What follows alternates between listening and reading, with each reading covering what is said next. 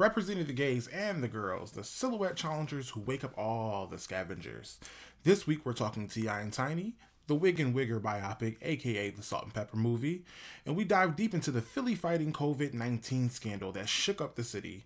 Adjust them bonnets and tune into this week's episode of The Girls Room.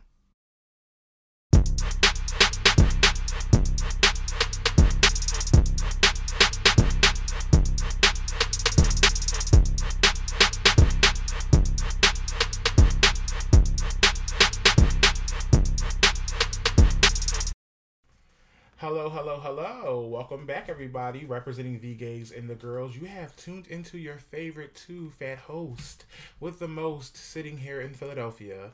Um, we are Rashid, aka Rashid, aka Fag Albert, aka he is the business. And I am sitting here with Della Reese's great niece. So you already know they are in charge of the girls. They are Thickerita, aka Shiloh's mom, aka Erica, aka that bitch. So you already know not to play. Um, Period. um, Period. and welcome again to the girls' room. Um, I'm excited. It feels like we have been very consistent.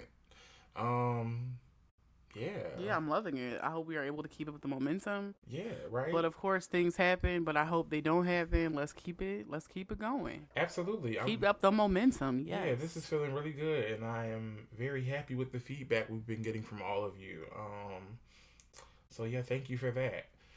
Um, so let's do a little check-in, Erie. What's going on? Mhm. Um, how are you feeling? Let's talk about how we are feeling using a TV show. You know, it's funny because like usually when we do the check-ins, I can kind of peek and try to figure out like what type of check-in we're gonna do. but um, I didn't get to cheat today. You didn't? Um, Oh, no, I didn't. No, I didn't. I like no. I was I was too busy um doing termination letters. Um, so because I'm that Oh, bitch. Wow, sorry to them. Unfortunately, sorry to them, but also had to happen. Yikes, a so, oh well, yeah, gotta put food in Shiloh's mouth somehow. Unfortunately, Okay. but if there are any nonprofits hiring, holla at me. But not Philly Fight. Anyway, um, uh, how am I feeling? I'm feeling pretty good. If I had to describe it, um, using um a TV show, I would uh, I would say Scandal. Ooh, that's a good one. I would say Kerry Scandal for Washington's sure. lip quiver is. Isn't it? But also the hair flip and everything. It's really the walk away for me. It's definitely the walk away. Like it's In the pantsuits. Mhm. Yeah. Fun fact. All that shit. hmm Very fun fact. I picked public relations in college because of Kerry Washington's character as Olivia Pope. So yeah. But to be honest, that's that's very accurate for like for you because I really feel like you can embody Olivia Pope's energy better than anybody. yeah, Also, just the way you handle shit in general, like definitely Olivia Pope. that's so. You're funny. definitely wearing a white hat. that's so funny because people in college used to say that when they um. You know, in like them little semicircles that they used to do when they used to be like, "Why are you here? How did you get into communications?" And I used to be honest, I used to say Olivia Pope. And you know, back then I used to always have my little like bags that I could like actually carry in my hands, and I was always getting dressed to go to school. And people was like, "That is so believable because you're so fierce." And I'm like, "Yes, thank you for calling me a faggot without calling me a faggot." Uh, no, it's a faggot. Yes, a faggot. Because you like bread, bread. honey. Period. what what what's your TV show? Well, is about to draw. I know is. I'm feeling very WandaVision because I don't know what the fuck is going on in the world these days. okay, um, okay, I don't know. That's it's that's just that's, that's fair. It's been so much going on, specifically in our city, um, that I think I'm just very, just always so taken aback about at the level of just, uh, like irresponsibility that I see on city official level, right? Ooh, so I am just, yeah, it's very Rashid vision, very Erica vision, very what? It, well, it would be like Rashid and Erica, yeah, Rashid Erica, yeah, very WandaVision tease. I just. Mm, Ra- I'm questioning everything, Dow. Questioning Ra- everything. Rasika, Rashika, That's ugly. Rashika. Oh God, no. Girl, she get real ghetto based down in the valley with girls get naked. Oh my god, I miss Uncle Clifford and the girls so bad. yes. I really do. But um, and little Okay. murder fine ass. hmm Yes. I'm gonna go with Diamond. Really? Yeah, I don't know. Like Oh, you're just a colorist. At first, no, at, no, that's that's wait. This isn't what we gonna play with because we already know. Because honest, no, I'm sorry. I just have to say this real quick.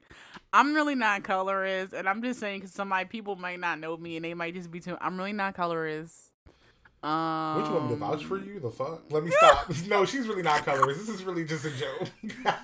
I'm not. I'm not colorist. I was very um traumatized because I hooked up with a guy who was basically translucent, and it, I, you know I carried it with my spirit in my spirit.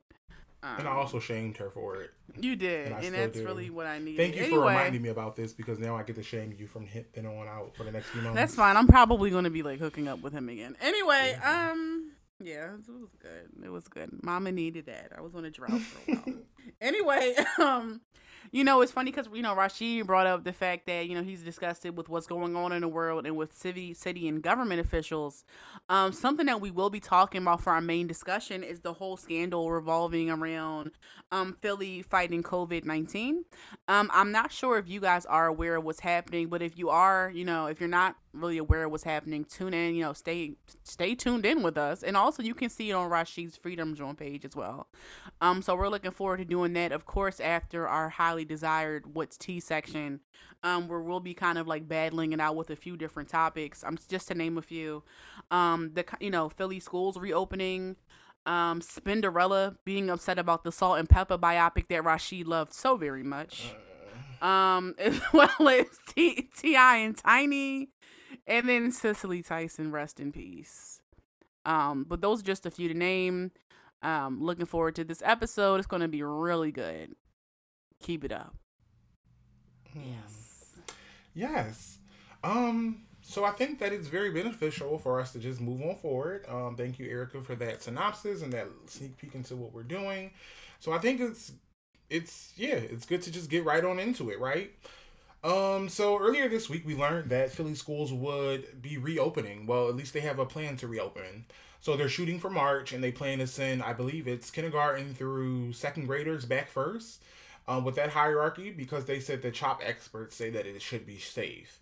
Um, they say that there is no real evidence that shows that being out of school has had any effect on uh, right any effect on how we have navigated with this virus. Um, Um, I'm confusion. yeah, I don't know what to say about that. I guess I I, I guess I, I am very just confused by that. Um, especially coming from CHOP experts, right?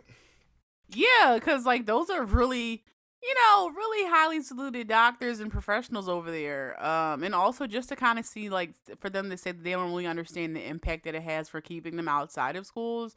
Um, they're at home and out of harm's way, and they're not, you know, in overcrowded classrooms, which Philly classrooms often are. Mm-hmm. So yeah, I'm not really sure about that. It's going to be a no for me, definitely. So Yeah. Um, and then I, I I think that it's also important to say that you know CHOP experts also um researchers specifically back in December around December 9th or 19th one or the other um, they put out an article saying that COVID 19 may actually be linked to blood vessel damage back in December. Um, so that alone is kind of interesting because, again, the article doesn't necessarily say that it does, but it says that that's an indicator that physicians and other medical experts should watch out for, right? So I think that there's just all this different research and all these different things that we just don't know about COVID 19 yet. So I think that it's just taking that risk. And then also, a lot of folks got, remember, a lot of children are very asymptomatic or it passes through the system uh, fairly quickly, right? That's what we learned in the beginning. Um, so there's there's just that level of unknowingness and that level of just fear that people could have about catching this from their children while thinking that they're safe. Uh, and I don't think there's any real safety precaution that can prepare people for such a thing. Uh, they say that there will be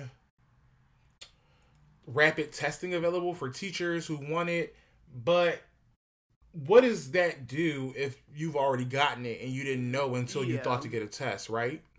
Yeah, it really no preventative measures really there. I mean, definitely a bit comforting to be able to have that rapid testing, you know, but um no. I think they're definitely taking an L and they're making a huge mistake.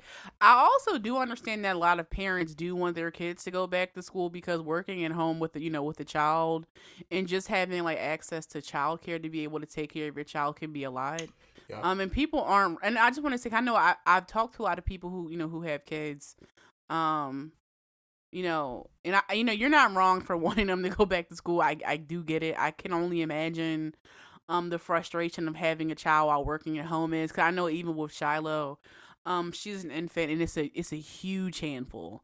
Um, but yeah, I just don't think this is the right call to make for the city to say that they should go back to school. I think it's very dangerous, especially um, you know, with this new strain circulating that came from the UK that is now like you have to wear two different masks maybe three, depending on what type of you know mask you're using. If it's not N95, um, so it definitely makes me nervous.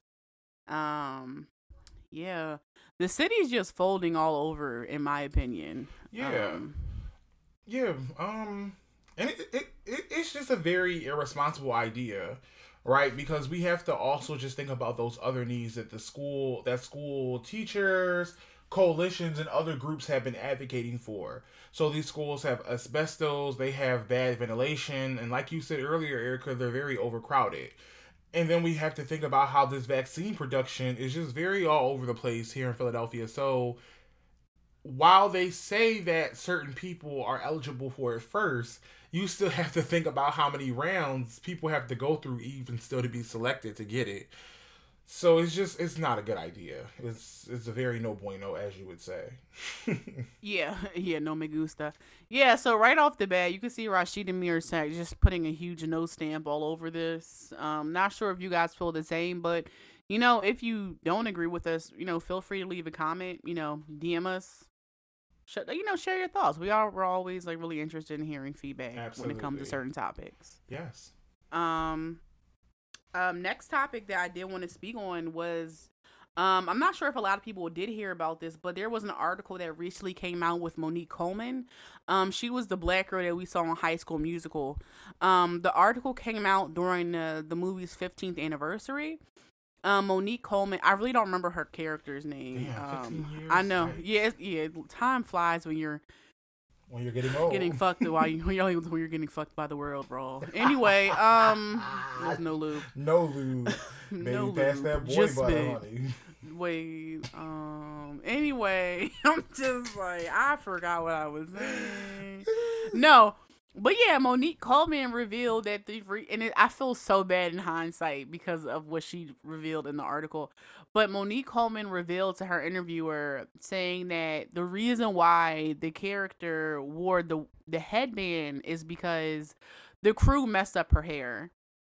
Um, so like yeah, so I think High School Musical came out in like maybe like around 2008 or something like that. I remember doing the Wildcat dance in like ninth grade or 10th grade. So it had to be around that time period. Maybe between whatever, it doesn't matter. But it came out, you know, fi- never mind. It came out 15 years ago. So I messed up with the math. Anyway, it did math, honey. I know. anyway, yeah. So yeah, so you know they did the sewing um, they realized that they messed it up too late. Well, actually, they didn't realize it, but Monique realized it. Um, and it was so close to the movie having to, you know, them to have to start filming that she decided to be like, "Hey, I'll wear a headband. Maybe we can incorporate that in the, you know, into the person's character." Um, and looking back, I think that that's just so fucked up because I do remember my friends and I making fun of the black girl because she had this this dorky ass headband on. Um, and it never really dawned on me that could have been an issue. Of course, like you know, it's something that we can def. Well, we can kind of see that that was an issue back in the day because it wasn't that much representation. People weren't properly skilled in the art of taking care of black hair, um, black skin. Um, and to add on to that article, um, Angela's character from Boy Meets World commented, um, and I'm not sure if you guys are remember, but her character had micros. Um, Angela did those all herself because the the crew didn't know how to do micros themselves. Yep. Um, do you guys know how long it takes to do fucking micros? Too fucking long. Yeah. Her hands mm-hmm. shriveled, a fucking mess. But this all really surfaced for real, for real, and people really took note of it when um Tati gabrielle stepped up Um, Tati Gabrielle is to Prudence. Oh my god, my fave. Prudence, um, I love her so much. I'm sorry, but yeah, Prudence's character. She's one of the weird sisters from The Chilling Adventures of Sabrina. Um, she's really known for her signature finger waves in the series. Um, so people often ask her, "Well, who does your hair?" Because it looks so flawless. She does her hair. Um, and on Instagram, she posted a time lapse of that. So it's just like, you know, a lot of black people, black actresses oftentimes do have to come to sets, come on sets with their hair done or with their own wigs, clips, and everything else. Because a lot of people aren't skilled in working with black hair, and it's really sad because it's 2021, and you would think that these issues wouldn't still be happening, but unfortunately, they are, and it's very troubling. And I, I Oh. first of all, this is just saddening, right? Um, because you see how many in how many generations this has affected. Because for Prudence to be on a show that has aired in 2020, you would feel mm-hmm. like something like hair is very minute for a production company. Well, for a production team that spends thousands to millions of dollars on productions Yeah, to just find a hairstylist who can do something as simple as finger waves. Finger That's what I'm thinking. and that's like, a very basic concept in hair school but again white women don't don't don't finger wave their hair in the way that you know black women do so it, it's something that they don't necessarily focus on or i'm not sure if these are if th- that's even a hairstyle that they teach in their settings of hair school right? I know personally people who have gone to hair school and they've learned those skills but what i also have learned is that in hair school sometimes a lot of these people who are stylists and you know white stylists specifically kind of follow that hair school curriculum that still has its own racist undertone right Yeah. and so what a lot of that looks like is just straightening of hair the curling of hair um, how to apply different gels and different chemical products. But it isn't necessarily braiding. It isn't necessarily finger waving in that form. It's no bantu knots. So they're still very much following that white that white curriculum to be honest. And uh i think that it's just it, it it's just kind of just it, it's very just discouraging and very just disgusting um all that to say that i think that it's really good that i heard word on the streets is that chloe bailey is going to have a black hairdresser for the little mermaid apparently the same hair the same hairstylist who did the on dreamgirls Oh, what was Halle? Oh, Halle. Sorry, not Chloe. Chloe. Oh yeah, I'm sorry, Chloe and Halle. I always think about it. Yeah, Chloe is the oldest one, and then Halle is the um second one. Well, not the second one, the younger one. Um, so that's how I always mix into that. Sorry. Um, um so yeah, so Halle Bailey is actually going to be having the same hairstylist that was used on Dreamgirls. So that's a really good one. And- Oh, that's good. Okay, cool. Because I was really very, very, very Mhm. scared of. I don't want them to slap like a red synthetic wig on her or some dumb shit. so. Absolutely. Um. So I just think that overall, it, it, it's just really wild. Um. You you just think about how three different women from three different film periods, right? Yeah, because like yeah, because Angela's character, you know, character in '90s and like you know Monique early 2000s and then yeah. Prudence 2020, Yeah. like 20 no 2010 2020. Like Sabrina really came at the end of the yeah, it came like yeah, like 2018 2019. Yeah, So it's like it Insane. made it into 2021, right? The series is over. Thank God. I really hope that they do do something with Huh. Tati Gabrielle because she honestly helped carry that series. I will also say that Aunt Zelda, that's that's the thinner aunt, right? Yeah. yeah. Uh huh. I would say that Prudence and Aunt Zelda definitely carried the series. Um, um, they had the better storylines to me, but I really hope that she does get some. I like Hilda's because she's fat, but you know. Yeah. there. And it also just speaks to how much they don't care, right? Because you would never think about how these white, how their white counterparts, who they're playing, you know, supporting actress to, you would never ask if they had hair and makeup. And I also think that it's important to note that not only did, uh, what was the name? I'm trying to think. Angela McGee. Um, so her name was Trina McGee in real life. Um, said that she didn't have access to a hairstylist. right? So it means that they weren't even trying to provide somebody for her. Yeah. So that even in the 90s, even though that sounds like an era where people were already on the verge of being like, you know, racism really was kind. I mean, not really because you know the LA riots happened then, right? But yeah, you know, at a time when Boy Meets World came on, you know, and you're trying to focus in on more black characters on television, right?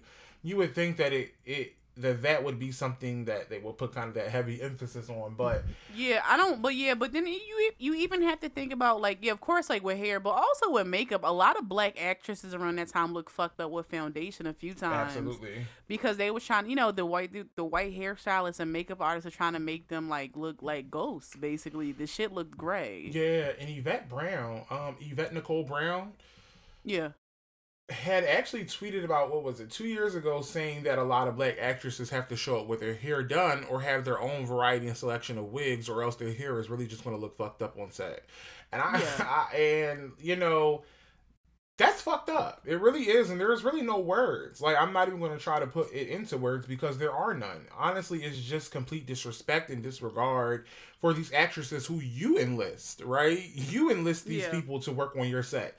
So to not provide them with the adequate services to make them not only just feel comfortable but also beautiful and also, you know, and that I'm not finishing my thought there, but that takes me to another point where it's like it's almost like intentionally trying to make sure that these black women don't look better than their white counterparts, right? But yeah. they don't have to try because those white women really aren't competing where they don't compete. So okay. you've already failed in the beauty department, boo.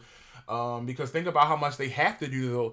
Think about how those black women look, right? And how even in the most simplest that they say they were, they still weren't eating the black girls up while the white woman, you know what I'm saying, the, the white women weren't eating the black girls up even in their simplest of form while they were receiving all of this makeup and hair and all this extra pampering. Yeah. So sorry. Um, e- yeah, for real.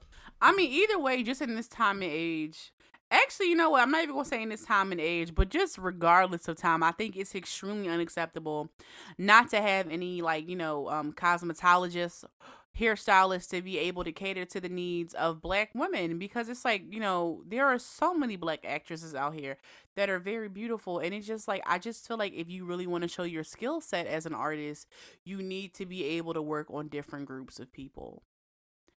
Black actresses are number one period. Yeah. you have people like angela bassett viola davis octavia spencer. Cicely tyson.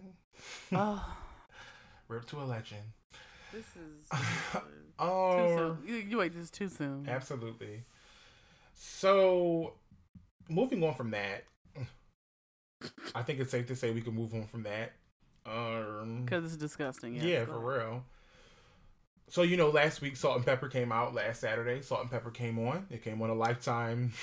oh yeah, you loved it so much. Mm, I wouldn't go that far, honey, but tune in. Um, listen in.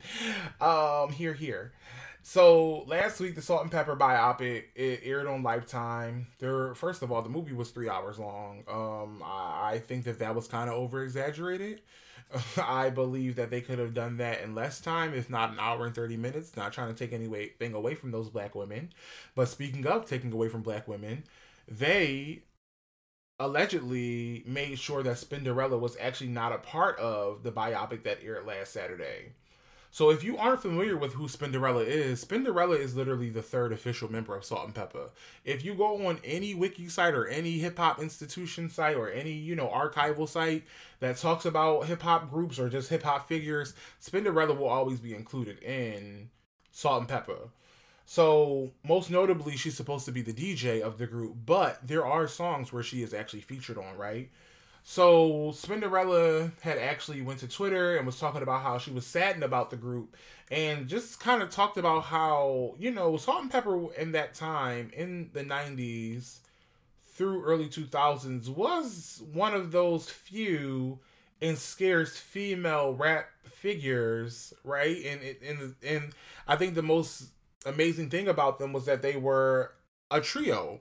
Even though again people a lot of people are misinformed and misled to believe that they're a duo but they yeah, were i was one of them yeah i mean and, and yeah, you're not wrong but that's the way that the media plays it yeah. because that's the way that Salt-N-Pepa, um specifically sandy and Sandra. What the hell's their name? Sandy and um, I don't even know what the other one's name is to be honest. Shit. Um, oh well. But you know, specifically Salt and Pepa are the are the ones who you know kind of feed that to the media that she didn't have any major part or any major role. And so she was just saddened to see that the group that once empowered women is now basically putting her, a woman, down and kind of claiming that she hasn't contributed to the group as much as they did. Which isn't which isn't right. Um, you know, definitely like yeah, it's not right because I again definitely didn't know that there were more than two members to Salt-N-Pepa. Um, of course, I'm very ignorant when it comes to rap culture a lot of the times, which I am working on. I also read that well, of course, like when they first kind of came to be, well, not when they first came to be, but when they were about to go on tour, the original person that was supposed to be their DJ dropped out, and then you know, uh, they were looking for a last minute DJ, and Wendy Williams apparently was in line as well to be a DJ for Salt-N-Pepa. Were you aware of that? yes. So I didn't know that. So I didn't even know that she had history with them. I just want to say that also Salt-N-Pepa, like it was the oddest. Salt-N-Pepa, even the way that New York hip hop culture functioned, right, was that there was a lot of connection. So a lot of the people who became like big icons, whether they were comedians, whether they were rappers, singers, had already kind of known each other through circles. So that's kind of already believable. So even in the film, you see that they worked at a call center initially. So basically, San, I mean, so basically, Salt got Pepa a job that she was already working at, which was in a call center. So Erica, you're never going to even believe that both Kid 'n Play worked at the same call center at the same time, and so did Martin what Lawrence. the fuck? Wait. So that's five celebrities who came out of one fucking call center. So that's This how. is this is low key like the work. Mickey Mouse Club for white people. Mm-hmm. And that's the thing. So it's like there's and see that's I think that's one of the biggest things that people try to emphasize about rap culture back then versus now. Because back then there was this collective responsibility to make sure that everybody around you was, Was good. Yeah. Right? And so now it's a competition and you're not trying to put anybody on, you're trying to make sure that you keep that spotlight. And so I think that's where the two that's where the main divider of the culture has shifted. It's not even about who can rap better and who cannot rap better because even back then those conversations were going on. I think it's about how we just even in that community are not holding ourselves to a higher standard and making sure that people are good making sure that people are put on making sure that we that other people see our friends and our family's talents too. And yeah, I agree. so I, um I, I I just want to just kind of speak a little bit more like a little bit more again to why the whole situation is wrong Yeah, go ahead. so, again, Spinderella is the third member. There is no unofficial third member. No, she's the official third member. She's been in all of their performances with them. She's received Grammys with them. She's gone on tour with them. And she even has verses on various songs. So at this point, it feels like it's just greed at this point because back in 2019 is when she actually received a formal firing. So imagine, you know, this group that isn't even technically together, you know, hasn't technically hasn't really produced or put out anything in the last two decades for real for real. You know, contacting you on the premise of firing you when they're not even doing much but going on tour now. So it's greed, right? And so they figure that they can no, really sure. just benefit off of getting the money two ways rather than three.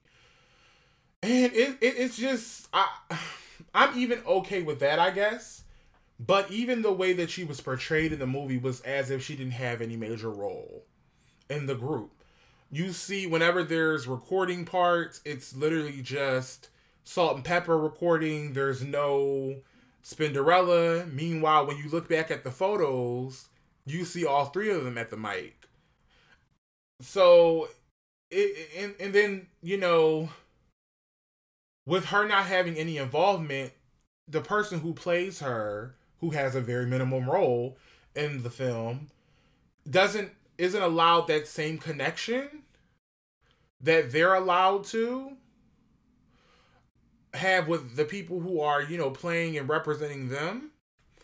And so that is kind of just dirty because it's like they created this character of her of what they wanted the public to see of her and her, of her involvement. So it's just overall it's not right. And like she said it's nothing she said herself there's really just nothing worse than, you know, people who build themselves up off of the whole idea of women empowerment. And then put another woman down because at the end of the day, whether you think that her contribution was big or not, everybody from the 90s who was very conscious about what was going on in the 90s is always going to credit Spinderella as a member of Salt and Pepa. You can't erase that. You can't erase her history. You can't erase her positioning. You can try to, but I don't know what to tell. I, I I don't know. I'm very. I just you know the good thing is Spinderella has a memoir coming out. I am definitely looking forward to reading that. I would definitely love to see what her version of events is, and I would also just definitely love to see somebody take on her story, right? I would love this because we didn't get that answered in the film. And I'm sorry. So Erica didn't see the film. I'm sorry. I don't mean to talk a lot um about this, but Erica didn't necessarily see the film, so it's kind of hard for them to, you know, expand on it. Um, oh yeah, no, I mean like yeah, I mean I yeah, of course I didn't see. I probably I well, yeah, no, I'm probably not going to see it. I'm really not. I've never been a fan of Salt-N-Pepa music. I just know I just don't have any type of respect for people. I don't have respect for people that make up their own version of history. Like even if it comes to family and shit, it's just like I think that's corny. Because mm-hmm. if you know, Ra- clearly what Rashid is saying is true, and if they did leave, since they did leave Spinderella out um, and she was a very integral part of the group. Like she was a member of the group, whether it was big or small. You leaving her out and trying to downplay her role, that's fucking corny. Like, and if they are, that's yeah, and if they are trying to play on the, you know, the whole thing of women empowerment, that's corny as shit. And I don't stand with them. I stand against them, and you all should too. Yep. So, so I think that it is safe to say that you should all go out and buy Spinderella's memoir when it comes out. Um, I will try to keep you all updated on when that happens. But good luck to Spinderella, and well, you can catch Pepa on Growing Up Hip Hop, New York, I believe. No, not New oh. York. Mm, I don't even know what franchise she belongs to. All I know is she's usually drunk as hell when she's on there with a bad wig. So I'm sorry. What, okay, is okay. No, I was about to say something really fucked up. Is that the one that be? Is it the one that looks bad? Is that is that who she is? Oh yeah, absolutely. The one who you can you tell. like cause you cause you cause you know you can tell like it's like the one that yeah, looks bad. Absolutely. Mm-hmm. So that that's Salt you're saying or that's that's Pepa. Pepa's that's a Pepa? taller one. So Pepa's a taller ah, one. Mm-hmm. Yes, yep. Yes. yes. Tall. She's yes. Very tall. She makes very yeah. tall, statuesque. She was like the original stallion, to be honest. Um, beautiful woman. You know, she was a very beautiful woman. Um, but she, she kind of had that thing far. going. Yes, mm-hmm. Kind of had that thing going on that, you know, just kept going and kept going with the work and kind of just you know looks a little busted now, but you know, and she has the wig to match. So, you know, good luck to her, well, and hopefully her daughter doesn't get her ass beat by Brianna. Um. Okay. Well. Um. In other Okay. That's for well, all my growing um, up hip hop fans out there. no idea. I didn't even know growing up hip hop was. On last time I checked, it was like Bow Wow feuding with Jermaine Dupri. Oh wow! I don't know. Yeah, I don't know. That was that was that was a, that was like this. That was a while ago. It was like the yeah. I don't know. Yeah. Um, but cool. Um, the next thing, uh, you know, is something that really that it really did tug on my heartstrings. But it's the first time. The first time I was introduced to it was through Rashid's story. Um, it was something that was posted in the Philly Inquirer. Um, a 12 year old right now is unfortunately facing, um, I think, manslaughter charges because he, well, he was involved in the shooting and the death of his nine year old sister. Um, just for more clarity, um, from what I'm reading, what happened, um, the 12 year old boy, the nine year old girl, her, his sister, her name is um, Nisa um, and then a five year old cousin. They were all in the house. I don't believe the you know anybody was home with them. I think maybe the girlfriend, the father's girlfriend, if anything. Um, there was a gun in the house. Um, the twelve year old boy brought it out, um, and the five year old took it, accidentally shooting the nine year old. Um, of course, the five year old didn't know what he was doing. Mm-hmm. From what I understand, he thought he was playing a game. Um, he was thinking that her life would regenerate as if in a game. Um so that um so yeah, you you're right about that, but the only thing is you gotta have it's a little twisted with the the twelve year old is the one who actually has been telling his mom that his sister's gonna come back. Oh, I'm sorry. I thought I said that. I not. I, okay. oh, I thought you had wrong. said the five year old was the one. Who Oh, I. I I may have I may have done that. My that's my fault. But um, you know, the 12 year old unfortunately has been arrested. Um, and he is being charged with the as an I th- is it as a juvenile or as an adult, Rashid? Mm, manslaughter charges. So I'm guessing. Well, Okay, he was he was arrested and charged as a juvenile, um, in connection with her death. Um, was charged with involuntary manslaughter and recklessly endangering another person. hmm Um, and also because of that, on the other side of that, the two children's father, um, also faces charges because of the death. Um, he was also arrested on child charges of involuntary manslaughter, um, endangering the welfare of a child, corruption of minors, and also I think firearm violations. Unfortunately, their dad is prohibited from having a gun. Um, so while he was not at home at the time of the shooting, he did have possession of that gun and another gun, which is in violation of his parole. Um, so unfortunately, um, you know, they're both in jail. Um, I am hoping that, you know, the little boy definitely gets out because um he had no intention of doing that, I don't believe.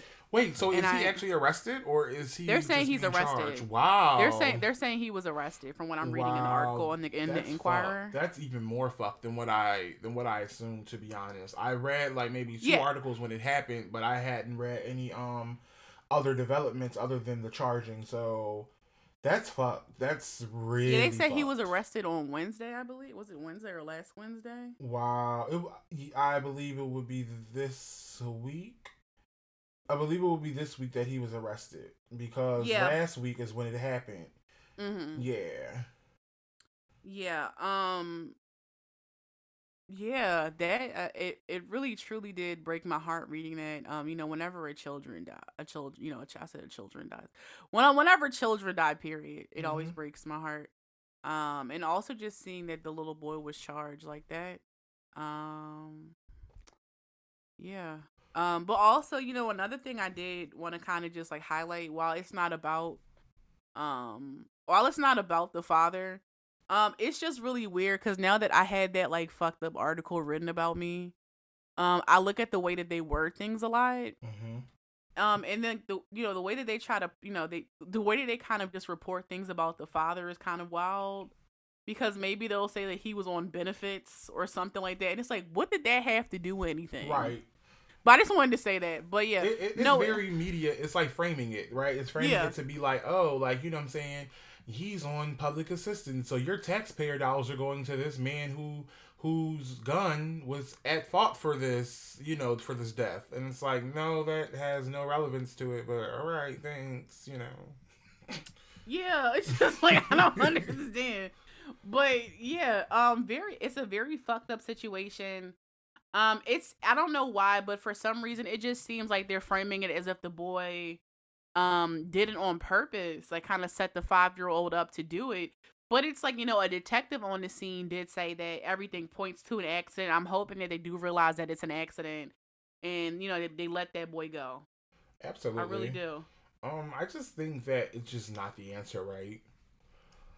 I think that there needs to be trauma support for the entire family, especially that little boy, because he is going to already grow up and realize when he steps out of that innocence. Well, first of all, right now he's already being stripped of that innocence, so there's nothing honestly that we could do to give that back to him.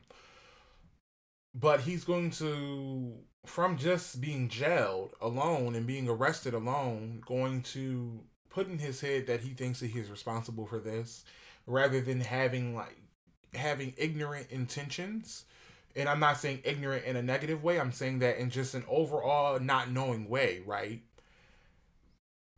he told his mom as erica said earlier that his mom after you know the whole thing had happened when the whole story had came out he, you know, while his mom is crying, he's telling his mom, you know, it'll be okay, mom, she's coming back.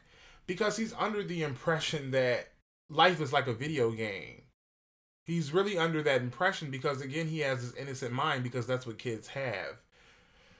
So, I personally, I have seen people talk about this. I have seen people try to call out other groups and other organizations over this situation because people feel like nobody's doing enough. So this is what I want to say, right? I want to I want to put my skills and my resources and my, you know, efforts where my mouth is. And I want to just say that I want to offer the support and ask that if anyone may know his family or can get in contact with them to get legal support, please contact me on the Freedom Join page. Please let me know what we can do as a community, how we can come together to help this little boy and his family. And uh, I want to kind of just address something really quickly. So, you know, on the Freedom Join page, I am very always open. I'm very, it's a very caring space, very safe space for a lot of people to be themselves. Really doesn't matter who you are, but I hold all priority, of course, for black people. Not black and brown people, not black and non black, but not also white people, but black people. Black people are my priority because black people are my community. Black is what I am, and black is what everybody sees when I walk out of that door.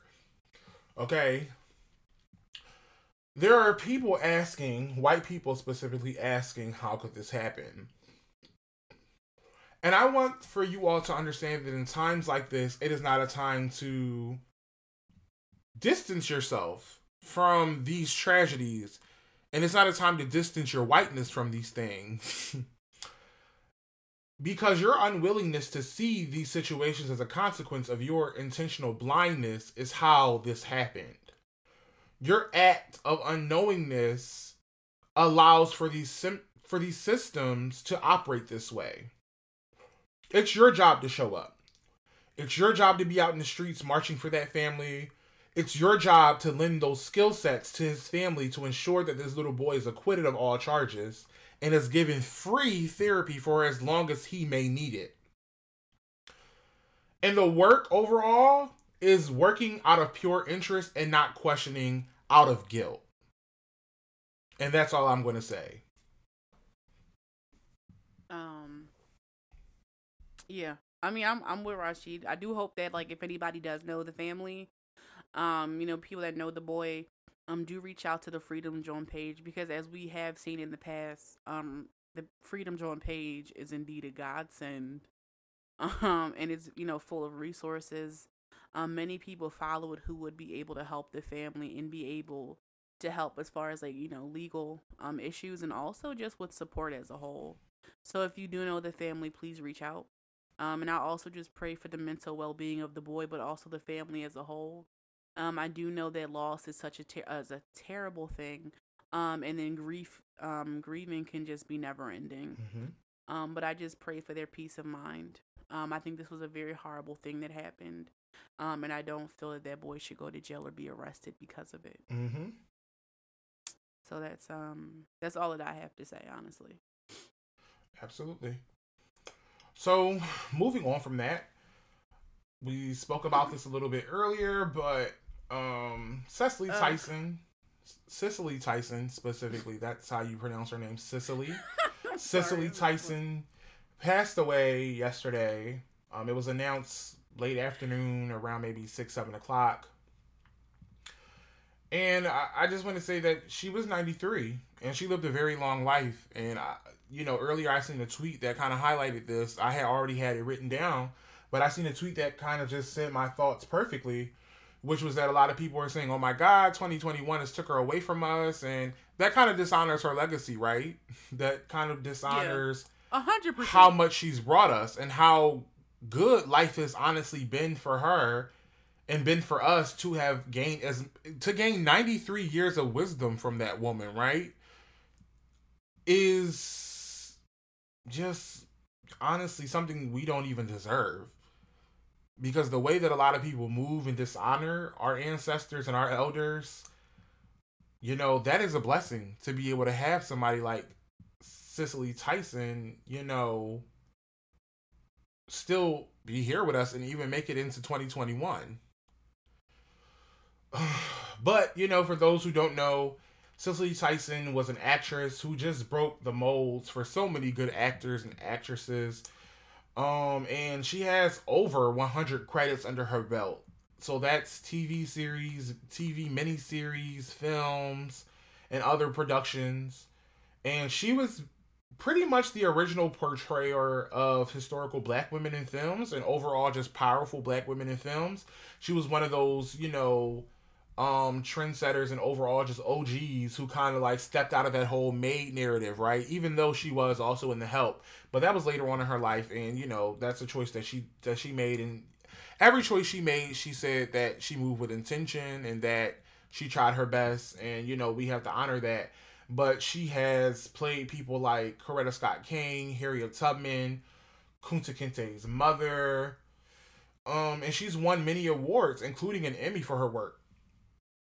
And Vanessa Williams had actually one time I remember she had said, um, so I have uh she said that she's our Meryl Streep, right? And that's when it comes to roles and crafts, she had played a lot of those roles that people black people specifically wanted. And so I actually know that Vanessa's intentions were very pure and they were very lighthearted and very, you know, out of love. But I would like to switch that and just say that Meryl Streep is their Cicely Tyson. Because Meryl Streep could never, with such elegance, grace, and like also like Cicely Tyson always just gave so and put so much depth into every character she mm-hmm. played.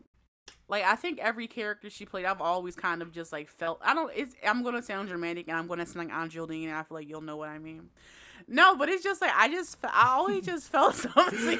you ever you ever hear a song and you kind of get this chilling you? It's like at mm-hmm. some point in every movie she played, I just always felt that chilling me because she'll have some type of monologue and it's like that's so powerful what she said, and then the way she would deliver it would be amazing. Mm-hmm. I'm sorry, I just had to say that. It's just because Meryl Streep could never. But go ahead. I'm yeah, sorry. but it's real. It's like her. It's like people like her, Maya Angelou, Coretta Scott King. Uh, um, Maya.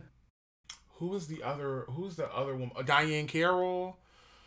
Um, just so many of them were just very poised, very elegant, and just very, you know, there was always this just, no matter what age they got, right? There was always this like kind of youthfulness about them, where they were always able to kind of like transcend words to no matter what generation they were appealing to.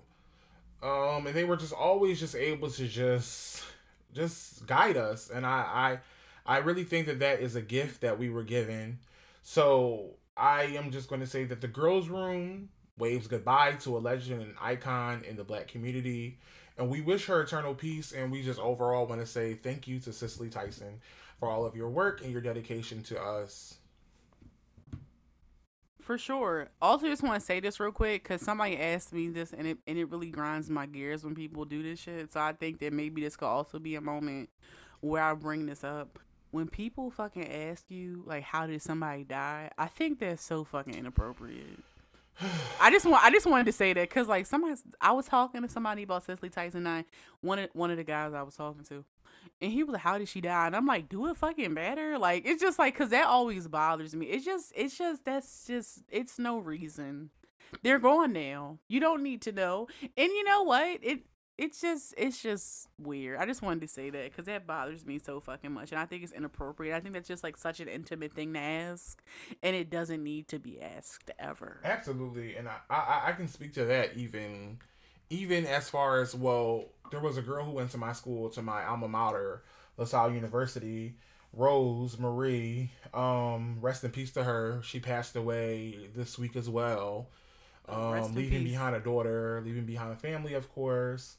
And you know, when I went online and I seen that she had passed away, there were about maybe two or three people from my school who just blatantly, when people asked, felt oh. felt okay to just put the details God about how she, you know, died in not even just I don't know, like in the in the comment section, like damn, like damn, y'all don't have no couth, y'all don't have any grace. Like what the fuck is that? Like you know what I'm saying?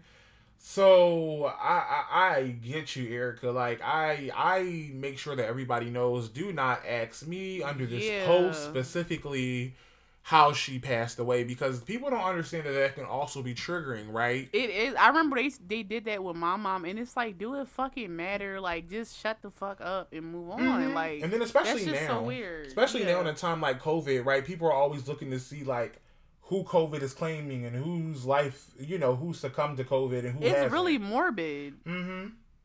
So it, it, yeah, I definitely saw that, Erica. I definitely get you.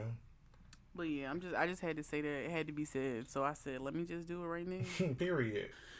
Um, next up, uh, Kris Jenner, um, the media mogul, the momager, um, The ugly.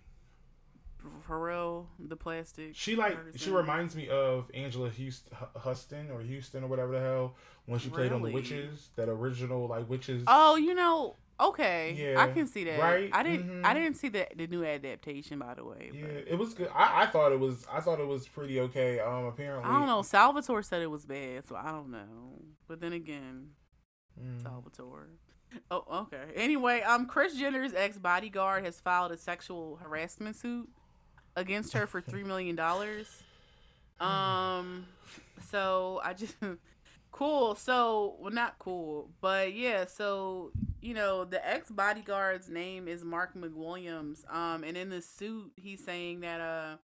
In many different instances, she touched his butt and his, his penis, as well as you know, exposed herself to him um also has said that uh you know she's insinuated that they engage in romantic and sexual relations sadly um and he's very upset about this and he would like you know he would like the cash monies you know um you know they had court they had a court hearing and apparently none of them showed up and when i say none of them also in the suit was named kourtney kardashian um her oldest daughter so yeah, so Kourtney didn't show up, Kris didn't show up, and also apparently Mick Williams didn't show up. I'm not really sure why that was.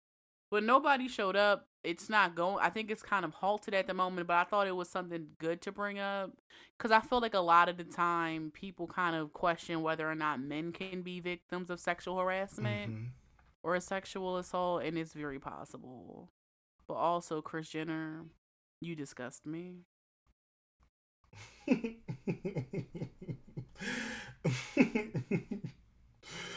yes, absolutely. Wow. Um, I am just. It's just weird because you know you hear exactly everything that he said, like touching on his groin, thighs, rear. Even has like you know tried to like you know massage him on his back without, of course, his consent and it's just disgusting like it's it's and it's always disgusting when it comes from that dynamic of like you know that white woman in power who just sees black men as that sexual object right but he says that he has taken the appropriate actions to his human resources department to make them aware of that matter and apparently they did nothing so apparently Yeah. he has gone through the right channels and if you think about it you know, accusations like this, I don't think that people really realize the magnitude of, you know, how so, how much evidence has to be formed before somebody chooses to take on a case, right? And so, you know, if he says that he has actually gone to human resources, I'm guessing that's one of the thriving reasons as to why he's able to even claim this lawsuit. So Yeah. I, I personally believe him because when you, you just look at the Kardashians' background, right? They fling black men around like new purses. Um, and we see where they got it from. Their fucking mom, like they're they're fucking just life sucking. Like she drains the life out of her own fucking daughter. So imagine how she in drains. face. Yes, I don't. Yes, exactly. And it's just like as soon as Caitlyn divorced her, she went out and got a black man to match her daughter's accessorized fucking fetishes.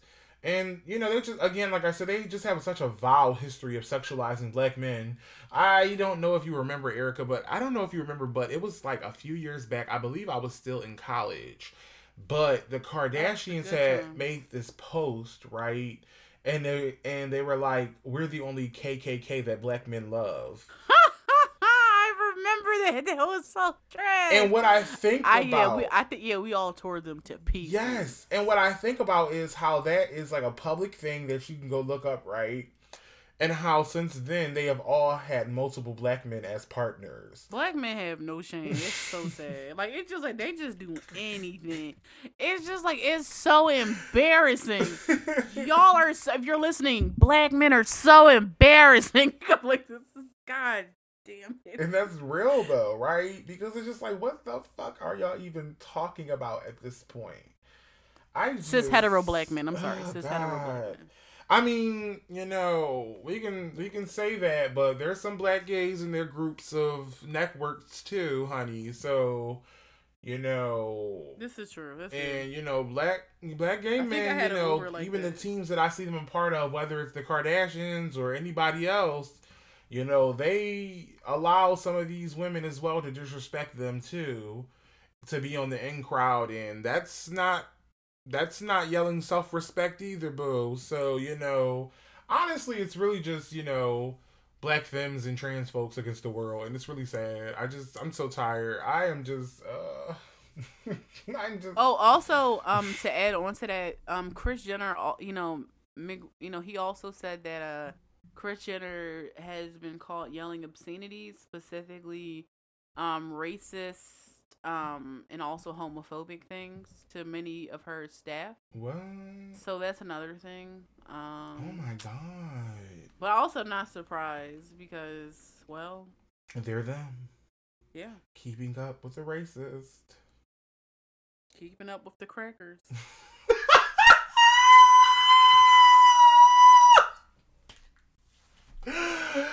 Woo!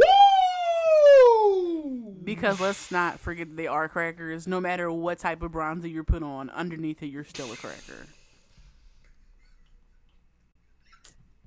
So, yeah.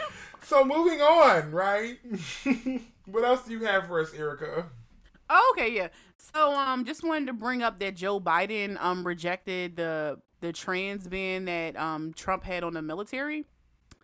Um, and he is also working to bring back Obamacare. Um, which is an exciting thing, I'd say. To an extent. Yeah. Yeah. I mean, like, it's a lot of other things that could be done to bring equality. Um, as far as like the Trans Equality Act, you could like put that in motion. I think that that was that's been rejected on a few times as far as bringing equality to housing and different jobs and other aspects in which trans people can be looked at as, you know, you know, part of the majority and not ostracized for being, you know, for their identities. Um but I think it could be a step in the right direction. You know, if you are a trans person and you would like to join the military, you know, you are able to do that now as of Joe Biden's ruling on that. I think that's cool. Also, Obamacare coming back and being an option. Mm. Oh wait, wait, wait. You side. I don't know. Wait, wait. This wait. Well, no, it's it's no. Go ahead. I'll I'll you know it's it's more so just like, yeah. I'll let you finish, and then I'll I'll just kind of like just give my little piggyback. Mm, Okay, but like I feel like something he could work on, you know, you know, work on nationwide non-discrimination protections for LGBTQ people. Um, that could be a way that you can like make things better as well. It's just like I'm just, you know what? It's like because I heard Rashid sign now, I'm just anxious to hear what he's saying. Um, is Rashid to attack me, you guys? What do you think? No, boo boo, I'm not going to attack you. I think that again, there are a lot of people who are excited about this, and I'm not going to say they shouldn't be excited about this because there were protections put in place for certain people, right? And that was one of the things that even disabled people had kind of, you know, got into their bout with Trump about was that you know he took a lot of their rights away, and so the, I, I I'm hoping that in the way that they bring that back, there there are certain even just trans rights and disabled people's rights and you know a lot of more stuff is covered under that healthcare right? Um but, but the, the thing about it is i i don't know how much people were paying for that um because right now i i was getting last year i had got health care through the, marketplace and it was it was insane. And so you know marketplace is supposed to kind of be like this place that you go to get the insurance and it's supposed to be like a cheaper rate. But i was paying $300 for my insurance and i still am. So and that's through the marketplace. Well now pennsylvania has their own pennie.com but it's just like you know a lot of these things also that people are very excited about are really just the things that he's bringing back created under the um, the Obama administration. And so quiet is kept, honey, it is really just showing that his presidency is really just an extension of the Obama legacy. And mm. there really won't be much difference between the things that we even saw with Obama right? Yeah, no, yeah, no, that yeah, that's that's that's true. And with you know knowing his you know war criminal history, girls, if you don't know about that, go look it up because I can't teach you everything. But you know, y'all should definitely look up Obama's involvement with even the you know Israeli occupation of Palestine, right, and how he was even able to like play into that with you know his war politics. Um and I just think that overall, a lot of people are saying it's just his first whatever whatever days. I don't I don't even know when the fuck the inauguration was at this point. Um, but it's his it's his first such and such days, and they're like he's trying his hardest, and I'm like no because he has the power of executive action. So if he wanted to actually cancel all of student debt, he really could have, right? And so he's not even doing that. He's not doing really anything specifically for the ICE folks. He's not really doing anything major for you know prison abolition. You know they keep calling it reform and that's exactly what it is. It's just reforming it to a different way to make sure that they honestly because you know i think the biggest difference the biggest the biggest mm, the biggest thing that people are confused about is that i think that people think that public prisons for some reason don't make money when they make just as much money as private prisons on and um you know he could do so much more but he has his own assets and he has his own agenda to protect to protect. And he's a part of the upper society right? And those as we talked uh, as i talked about last week you know that's a society that would love to see nothing more than the poor struggle to keep the weight off of their backs so I mm. guess that's really just why I have like that deep sigh, because there's just not he's just not doing as much as he could be doing, and oh no, of course I just think. And you know what's sad? It's very much very similar to dating. Like when you date a lot of like ratchet, like cornboys niggas who like don't accept you for who you are, or like really just shitty people. When you see somebody that does the bare minimum, it just sounds like heaven. So I think when it comes to presidency, unfortunately, that's kind of what I'm thinking. I'm kind of just thinking like anything's better than Trump, but you're definitely 100 percent right. That's a good point, though. He Erica. could definitely, but that's still he could definitely point. do better. And I don't mean to like make it seem like I. I don't mean I don't want you to feel like I'm invalidating your thought, right? Oh, because oh no, I, I never feel that way. Just like you, just like I said, this is a win for some people, like disabled people and hopefully trans people as well, um, to get some of those things they were stripped of when Trump, you know, did all of his repeals and all of his bans and things like that. But, you know, it's still only helping them to a certain extent. So I, you know, I am eager to see what else he is going to do. Yeah, I mean, I'm really, I'm really hoping that he does go forward with the Equality Act, which is like, you know, the um, the legislation that ultimately bans like all the different types of discrimination strictly on like gender identity or sexual orientation throughout the US. Um, that would be something really amazing because right now people like queer people or trans people specifically lack basic protection. So like even when it comes to the smallest things, which is like, you know, just being safe in a public bathroom that aligns with their gender identity. Mm-hmm. Um, so I just look forward to that. And I do hope that that does happen. Mm-hmm. So to move on from that, y'all favorite the Rubber Band Man child got out, got caught out here popping the fuck off apparently in not good ways, honey.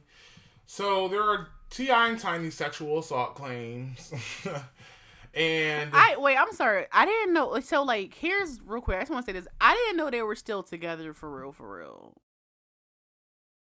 Like, I was, and it, which was stupid because I thought that like he cheated on her. Right. Well, they don't do a good job of letting people know they're still together as well, right? Because they're always doing something. Um, the only reason I know they're together is because, of course, the hymen situation, and they're still on TV apparently. I, I don't watch their show. I never have, but yeah, yeah. yeah. Um, Also, I just want I'm sorry, just real quick. You know, with that hymen shit, it's really sad. Like that I really do feel sorry for his daughter. He really he really drew with that. Cause she couldn't even fucking post a busted challenge. Because she was scared of what people were going to say Oh, based off of her virginity. I just wanted to say that that's really. I don't think we t- ever talked about that, but he's really a trash ass person for that. That's all. But go ahead. Absolutely. Um. So there's this woman. She, her name on Instagram is the Glam University. Apparently, she has worked in close proximity with um T.I. and Tiny. Um, her name is Sabrina Peterson. And so the other day, she came out on Instagram, and there was a comment where she alleged that T.I. T.I. had previously held a gun to her head. So there was a series of other actions and tweets that she talked about um in regards to the in regards to the tweet that I mean not the tweet but the comment that she posted in the shade room section. But since then you know a lot of people have come out and have been thanking Peterson for the things that she posted because it's then not only encouraged him to come forward about his harmful actions but to bring alleged cases of sexual assault to the forefront that apparently he and his team and even wife have been you know perpetrators of. So I, I there are honestly again there's at least 14 women that i've seen specifically but and this is all in 24 hours. Um but one woman specifically this there was two stories that kind of jumped out to me was that one one woman says that she was in a space with a male friend of hers who apparently was like friends with him. I don't remember where exactly they were but you know security was kind of like racking in the girls for him was kind of like you know telling the girls one by one to come back to a certain area. And you know when the security went to go get her he was like oh no she cool. Like that's not my people's. Um and what he didn't know was that like she was a nurse. But she had basically heard everything that had happened had heard how this one woman was like beat and raped and things like that. And they had thrown her into the bathroom after they were done right? And so she actually had kind of snuck into the bathroom to go like make sure she was okay. And when she got in there the girl was unconscious and she just was like battered and broken of course. And only because she was a nurse was she able to help her. Um and so the second story actually is also short. Um a lot of these a lot of these are like you know social media and like twitter threads and um comments on instagram and stories on instagram. So they're very short um so that people can like read the whole story. Um but the other one was essentially that two other women um when T.I. back when they were when they were young they had um you know T.I. came to their town because of course he was doing a tour or something like that. And like any girl any girl at that age of 16 they said they were you want to you know meet T.I. T.I. was the shit back when we were young. Like T.I. was that was that bull right? Yeah. like T.I., Lil Wayne, Jay Z were the standard, which is why the whole swagger like us thing was like you know phenomenal for us at that age, right? Because they were, you know, what Nicki Minaj, Drake, and Lil Wayne call themselves the the big three. They were the original big three of my childhood, right?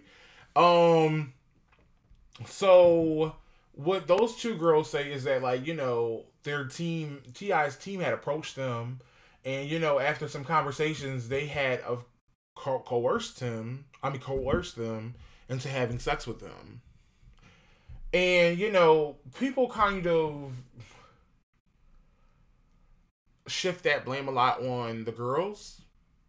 And they shift that whole thing on like well she asked for that and that's what she wanted.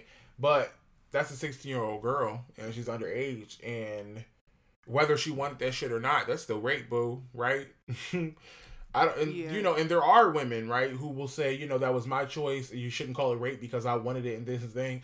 But yeah, but that that's not what the laws say, boo. And I know some laws are derived from racist standards and are just derived from like bullshit places. But you know, I I, I think it's very important that we protect kids, and we and they understand that you know there are certain decisions that you make in your life that you that you might regret and so some decisions you really just can't make right on your own because you are still in development literally you are still in psychological developmental phases. So i know that there are things that i did before i turned 18 that i regret. I really do. I i, I do.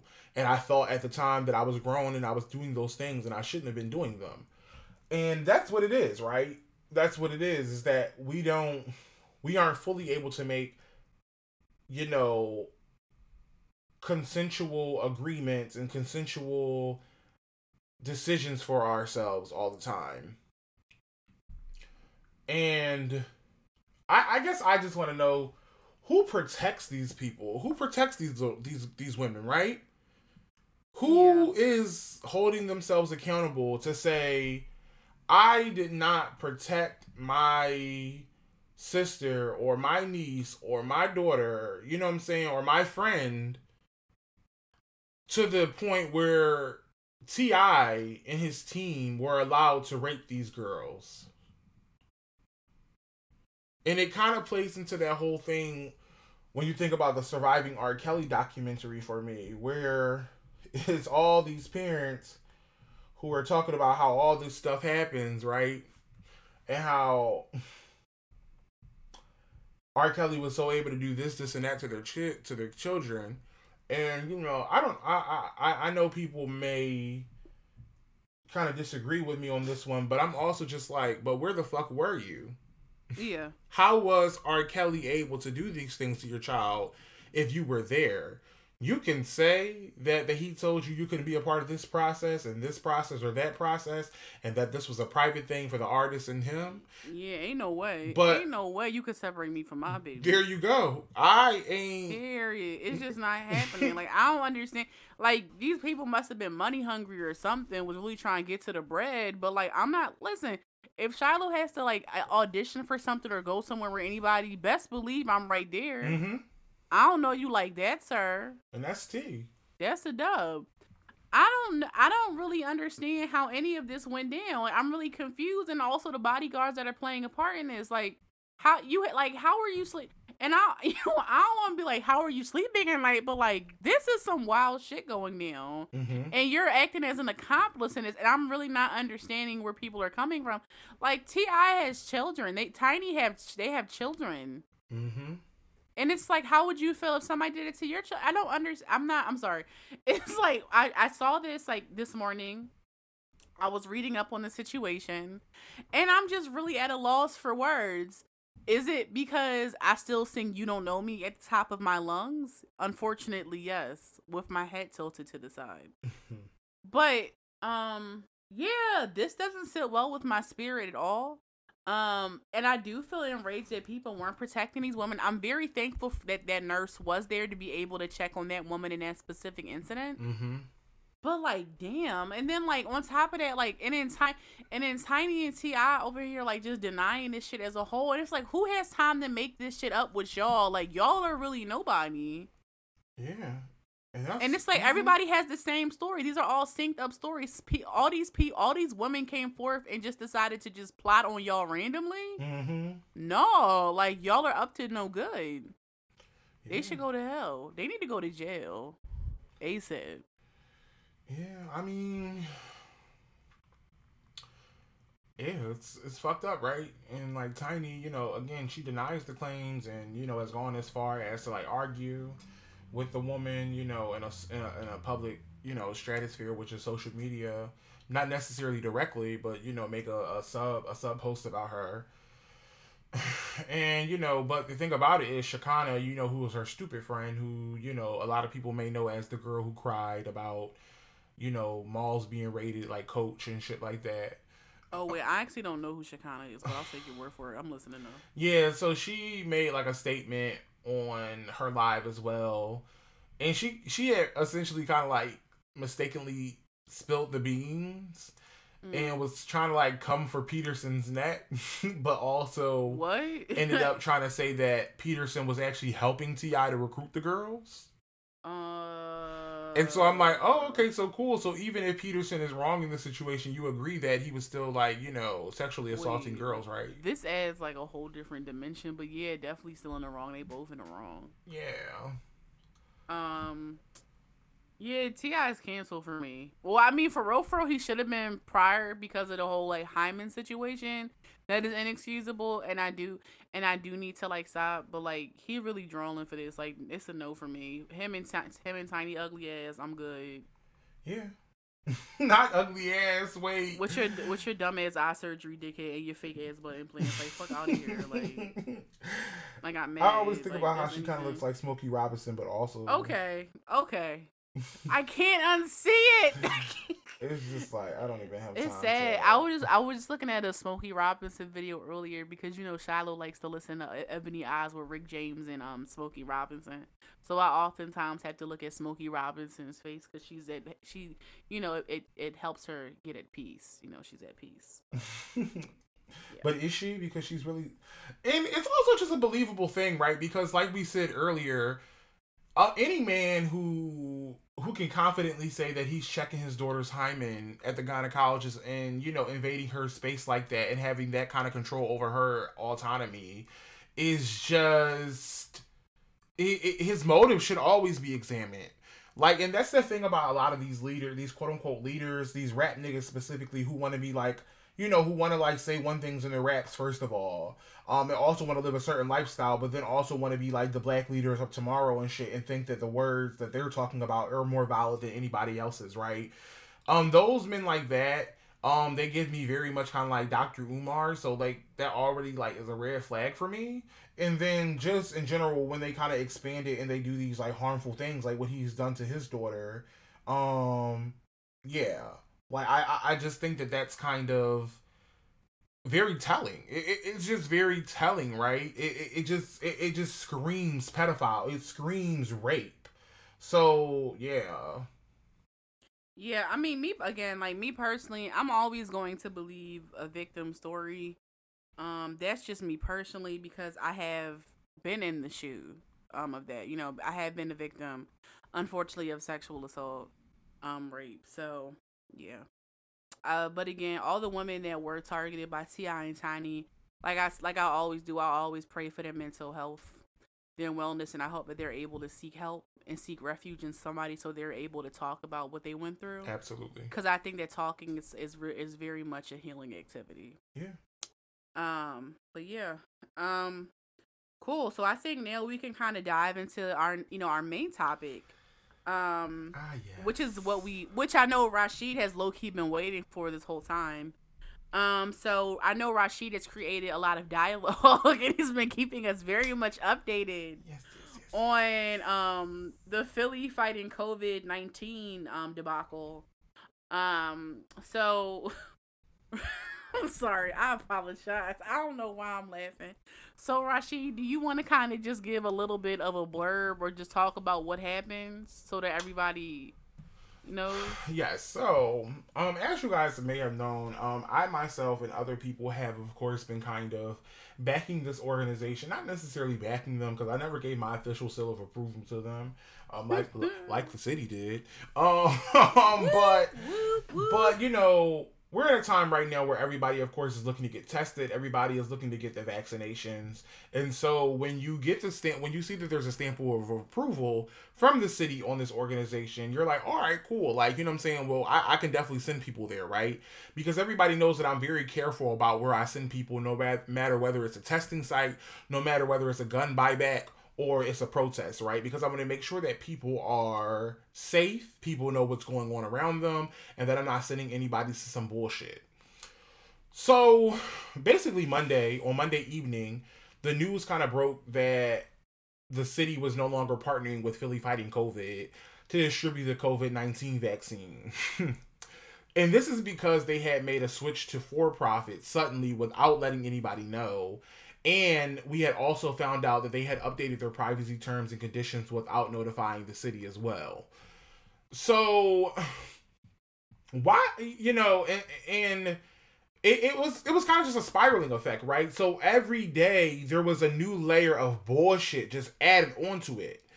And most most commonly is that what a lot of people, including myself, didn't necessarily know was the CEO is actually a 22 year old college student. I'm sorry. Did he have any background? Oh, okay, cool. So let's even talk about that. And so it, it, it kind of just, you know, the city didn't do, didn't vet, actually didn't vet this organization. So it is a nine month startup company, right? And they had enlisted them off of the premise that they knew they were going to be getting free help because again pfc was already run on the basis of or what we thought they were being run on as a basis of volunteerism and so what the fuck is his name? Andre, but he spells Andre, it with an I. spells, it's really a weird spelling. That's what I Yeah. was commenting on. Andre DeRochen. yeah, Doro- yeah, Doro- Andre Doroshin? douchebag. Yeah, very stupid. Andre Dickhead for sure. yeah, very Really. okay, very Philly fighting dickheads. Um, and so it's just like he has his full resume of where he says that he's a real estate investor. Um, not no, not a real estate investor, a real estate developer. I be- no, yeah, a real estate investor. Mm-hmm. A real estate investor. He's a filmmaker. He's an air quality specialist. And he's done all of these different things, right? And then when you actually take a look inside of them and you look to see what these things are, nobody in the air quality business has ever fucking heard of him. First of all, I don't even know what the fuck the air quality business is, but Yeah, I was about to ask you if you knew anything about that because I've really never heard Yeah. anybody say they were in that line. yeah. Definitely padding the resume. I was gonna say I don't know shit about it to be honest, and it's whatever. Um, and then you know he says that he was like this big like filmmaker, and this you know he's worked and he's created like fifteen different fucking short films, all of which nobody fucking knows of, but apparently they are real things. But it's under like his it's under like his father's like producing or some shit like that. Um, it has no, either way has nothing to do right, with administering vaccines. I'm waiting to And- hear. that- right, right. but I'm just like, yeah, you're just saying all of these things. I'm like, mm, healthcare background. So I'm just like anything phlebotomy. Like you can be like, Okay, like, like Bitch, like, have you even done like, girl? Have you even been one of those fucking weird volunteers who goes to fucking Well, I Haiti say, and takes do you pictures have with the kids? real shit medical Like terminology? a Like, what's going a rescue on? mission, something, bitch, right? Like you know, Nothing. so just air quality in short films. Just yeah, okay, and Love to hear development, right? Like Okay, all capitalistic artists. things, right? And it mm-hmm. even comes to find out that this film department that he says he's founded is actually just the name of the department of the high school that he went to. I just I just hate this whole thing. It's just like if anything, if any if any time Philly showed that they were stupid, it was with this. it was definitely this. Cause I'm like y'all, like, cause I'm like I had to go through this crazy vetting process when I applied to work for a public health management corporation, which I didn't get by the way. But whatever, I'm not mad. Yes, I am. But y'all, but y'all didn't like check his background and see what the fuck he was capable of and what he was doing in the past. What's going on here, Philly? And like my whole thing is like motherfuckers go through background checks for simpler things like McDonald's. Like motherfuckers Oh, are getting turned away for having a small fucking background. I mean for having like, you know, small backgrounds and shit And like gap that. in employment histories, yeah. Right, and you know, just overall being discriminated against because we have black check. Meanwhile, this nigga was able to list all these fake things on his resume, right? And didn't shit. And didn't shit click on these motherfuckers. Okay, and then even says, you know, when a spokesperson spoke to reporters, they asked them, they was like, you know, well, you didn't think that the lack of experience and his age should have told y'all something and the spokesperson is like, "Oh, that didn't have any bearing in the in the decision. The organization if- met all the qualifications." And I'm just like, "Well, what? Are, show me the qualifications, bitch, because I'm tired of quali- y'all doing you all this." oh you already know what the qualifications were. He was white. Ah, yes, white is right, like white on rice. the complexion for the protection, as Paul Mooney would say. Ah, yes, yes, Unfortunately. yes. cracker shit. Um, that protecting of yeah, again that that that trust that they have in each other, right? That trust that no matter what skill set they bring, you know, they'll still be better than you know the the the, the Negro on staff, right? yeah, yeah, basically. Um, and so, you know, he first of all, his whole the thing about the scale up was that you know he said that he was scaling up. They were going to be moving to for profit to scale up the number of vaccination sites and to be able to bill insurance companies for reimbursements. And my whole thing about that is if you are smart, then you know that the nonprofit industry itself is very much like kind of its own like capitalistic venture. Yeah, And there are like, you know, hospitals that are that are technically 501c3s. I believe actually that Chestnut Hill Hospital, I mean somebody can correct me if I'm wrong, but I believe that Chestnut Hill Hospital is a 501c3. Ooh, is this a Snapple fact for today? I'm gonna check. Yes, I believe it. And so it's just one of those things for me where it's just like y'all aren't doing shit, right? Y'all ain't doing shit to be honest, and y'all aren't y'all aren't I, I, don't know. Y'all ain't doing shit. Y'all and so how that kind of how they kind of found out about the lack of terms is just that the you know they they checked the terms and so they found out that basically there were terms and conditions on there that said things about people's information that could possibly be shared or sold and especially with the whole move to like for profit and the thing about that is just that he he kind of shrugged it off and kind of made up uh, again another excuse. This is I'm talking about Andre. I'm talking to you, bitch, Andre. Um. So listen up and take ease. Don't just break it down to this, like Asia Star would say. But he said that the reason why there was a miscommunication about the whole terms and conditions thing was that reporters had pressed him on it and so, because reporters had started asking him questions and they realized they didn't have one, they had draft one up immediately. Hmm. so, you know, what does that tell you, Erica? Right? That that tells you that that right there alone is kind of just wrong because y'all don't even have the internal organization going on. It's very much collab team. Yeah. very much calamities. We're just going to like you know let the facilitators do everything and just take all claim all the work for it. Um. Yeah, because that's their job, duh. Mm-hmm, of course.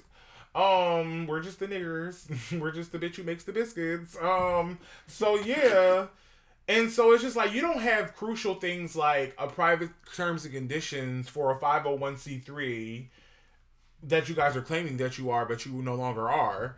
Um, but you don't even have a privacy terms and conditions. And I work in communication, right? I got two degrees, not one but two. And when I was at La Salle University, um, they may not have taught me a lot of things, but they definitely told me that you need to have a private terms and conditions in any motherfucking um. You need to make sure you have contracts. You need to make sure you have organizations and communi- communicative materials to make sure that however you are moving within an organization, people need to know that, right? So you can't have an organization without communication. And so there it's just not a misunderstanding, it's not just a lack a miscommunication. This is intentional.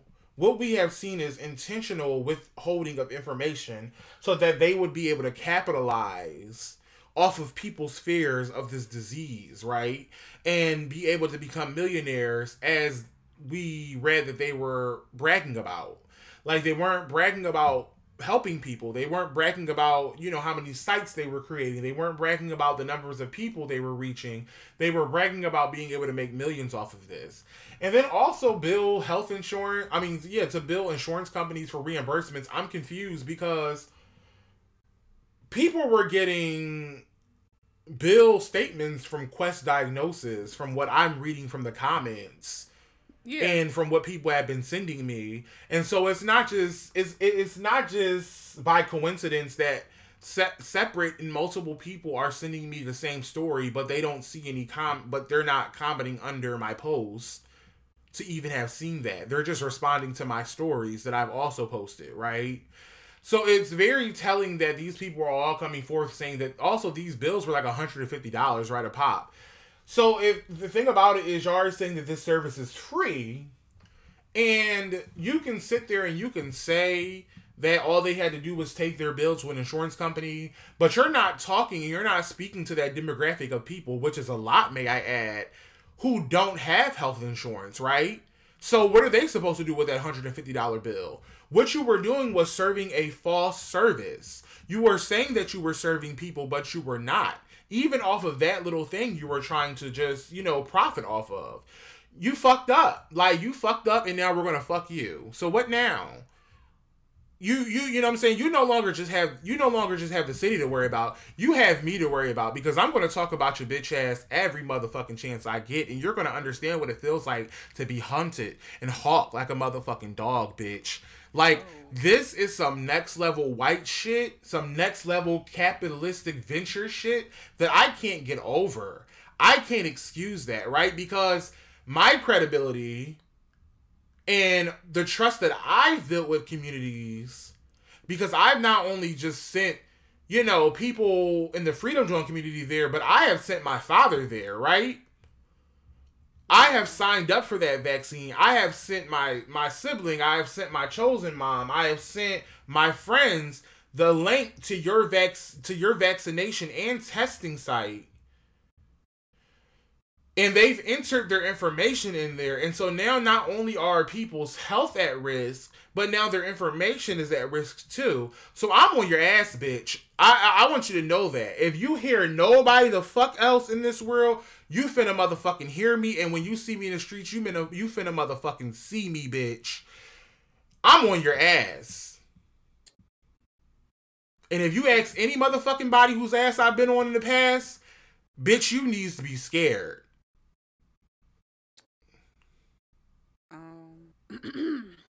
Yeah. Uh, I did. Um, I kind of had some fear go through me for a moment. Um, I felt the intensity. Um, but of course you do. You have every right to be upset and angry, just like everybody. Um, that was victim to this. Um, has a has a reason to. You know what my favorite thing was? Um, you know the aftermath of it was him doing a statement. Um, and he was basically saying that um because people well he kind of blamed people i feel like for the distrust that they have in him and his organization which was really odd to me um because i feel like he's pointing fingers at the wrong people because he was at fault and his organization was at fault. Because from what i've also been reading like Rashi said, there's like different a different scandal, a different story from them each day. For instance, he took a few of his vaccines, I think between 15 and 20 of his Ooh. vaccines, and also have administered the vaccine to give to friends. He also vaccinated one or two council members in the comfort of their own home as well as their family. So it wasn't a vaccination, they had an at home test. Was it? But I thought it was I thought it was Oh, okay, cool. Well, never mind then. My apologies, you guys. But either way, that's again that's talking to the accountability of the people who are city officials right? Because that's also just an abuse of power. Whether Definitely. or not the intention was you know my family needs help you don't put yourself over normal people right? Um who also aren't able to access this testing right away. You don't put yourself over them and accept things like that because they know that you're in a position of power because that should already tell you that they're doing this because they're going to want something from you later. Whether or not they got something from you, you don't think they got something from you, but they did because they got your approval. Yeah. Um I just think it's wild cuz I'm just going back to the statement because in like the first like the cup the first couple sentences he's just saying Today is Friday, and Philly fighting COVID should be vaccinating thousands of people. Instead, I'm forced I'm here forced to defend myself against another example of Philly's dirty power politics. And I don't really like how that was worded, and maybe I'm picking it I'm I'm reading it differently, but I just feel like again, like I said earlier, he's trying to just act like he didn't do anything wrong because it's like you you like there's really no reason reason for you to defend yourself because you did many bad things in this scenario.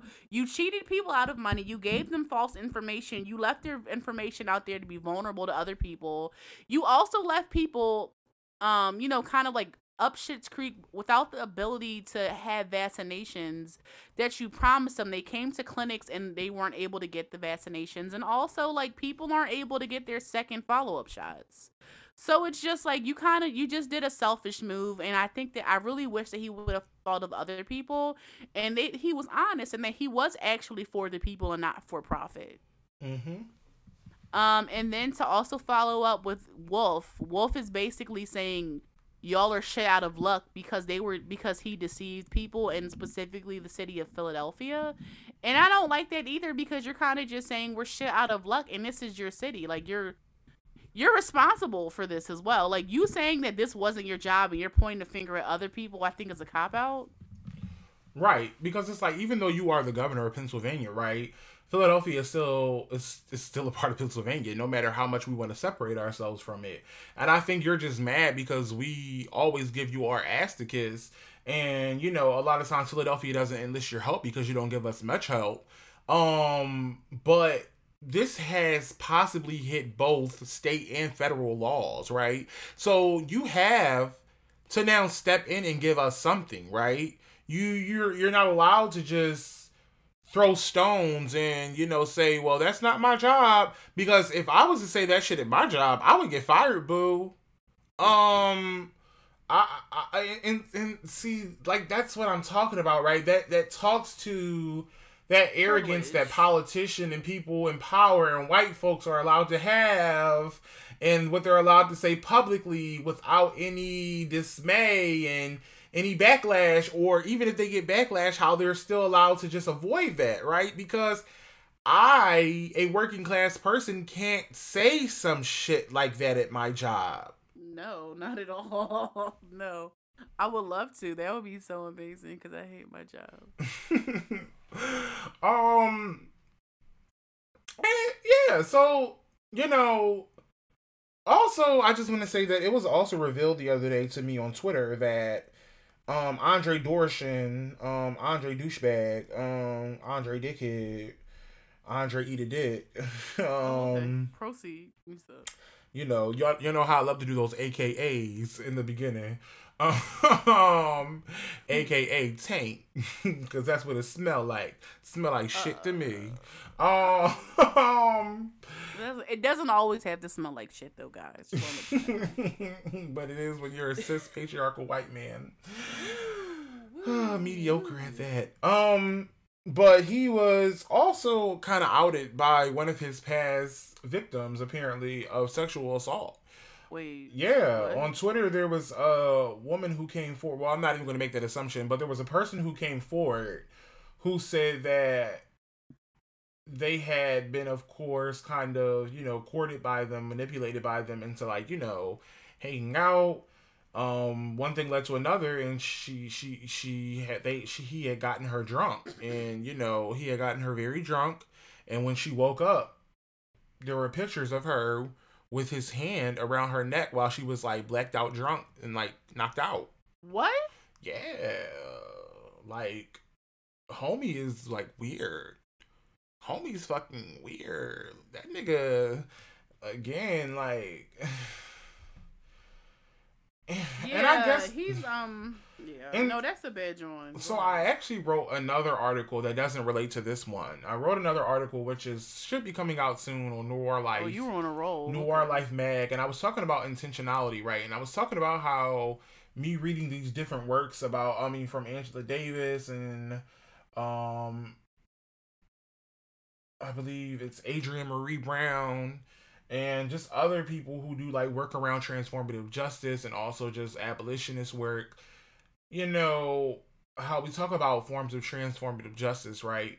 And so when we imagine a world without prisons, we imagine a world for somebody. I mean, we imagine a world where even the most harmful of people, I guess, should be allowed space and should be allowed the resource to get better and to be well, right? But I'm also just like at that point, what for somebody like him, right? What what's the alternative? Right? What what do what what should he get? For wanting to take so much away from us? What should he get for wanting to not only just put a few people in harm's way, but millions of people in Philadelphia in harm's way, right? Um, predominantly preying on black, brown, disabled, queer, trans folks who, you know, can't afford these resources. What what and this is this is a real question. This isn't me saying that he doesn't deserve it. I would love to have a conversation with somebody based on this and I would love for people to you know reveal themselves to me in order to even even to bring you onto the girls' room, or we could have like a one-on-one interview, or we can do like an Instagram live. Like, what does that look like for people who have who want so much, right? Like they want so much, not even just to the point where they're harming one or two people or a few people, right? But they want so much to the extent that they've not only just harmed interpersonal like a group of interpersonal like people on an interpersonal basis but this is actually seeing we've actually seen how one person contributes to a full system because he has literally reached over a million people. And his harm has literally reached over a million people. So where does somebody like him fit into that framework? Because everything in me right now wants to just be like, send that bitch to jail. Like, put that bitch under the prison. Somebody beat that bitch ass, right? But I also recognize that that's not doing much because that's just getting rid of one of our problems, but there are still other people out there like that. And so I guess that's where my question comes in at is like, how do we hold the space to have a conversation? What frameworks and what theories do we have to begin practicing for people like that? Because I do believe in community care. I do believe that even the most, some of the most, not again, because again, it's, it's hard for me to have that level of empathy for him, but I do have a certain level of understanding and empathy for even some of the more harmful folks. And I do believe they should be giving certain certain resources to get better and well, so that they won't just be put into a, you know, ongoing and recycling system of violence. But where does somebody like him, somebody like a dickhead, just just an asshole, just an overall prick and just evil demon like him fit in that? And I mean, I, I know even for you, Eric, I I don't know if you have an opinion on that as well. Um, but I would love to hear your thoughts. Um, I mean, me per. I mean, I don't even know if this answers your question, but this is also right. And so it, it, you don't even have to answer the question, but I just want to hear thoughts. Right? I just want to hear your thoughts. Well, no, you know what? Um, you know, earlier you posted something on Twitter. Okay. Um, and you were talking about how, you know, a lot of Black people or people of color, you know, oftentimes have this distrust in medical institutions, mm-hmm. and also um, in the vaccination specifically because of the history of vaccinations, where a lot of times, you know, people of color, specifically black people, were oftentimes kind of exposed to these viruses and used as test pig, like guinea pigs and shit Absolutely. like that. Um, and just thinking about, you know, how uncomfortable the concept of vaccinations may be for them and how this plays into it. And I was having this talk with mom earlier because, you know, me and mom were very hesitant about the, you know, the vaccination you know, mom specifically, because of course she comes from a different time, but you know, mom was considering it and she was, she did sign up for it. Um, but now she kind of feels uneasy about it and mm-hmm. everything. Um, and I think that it is sad that this, you know, this whole thing happened. Um, this is really, um, a sad thing that happened because it is going to put more discomfort, disbelief, and also distrust in black people, you know, and black people being able to trust these people with like these vaccinations, medical institutions, and things like that.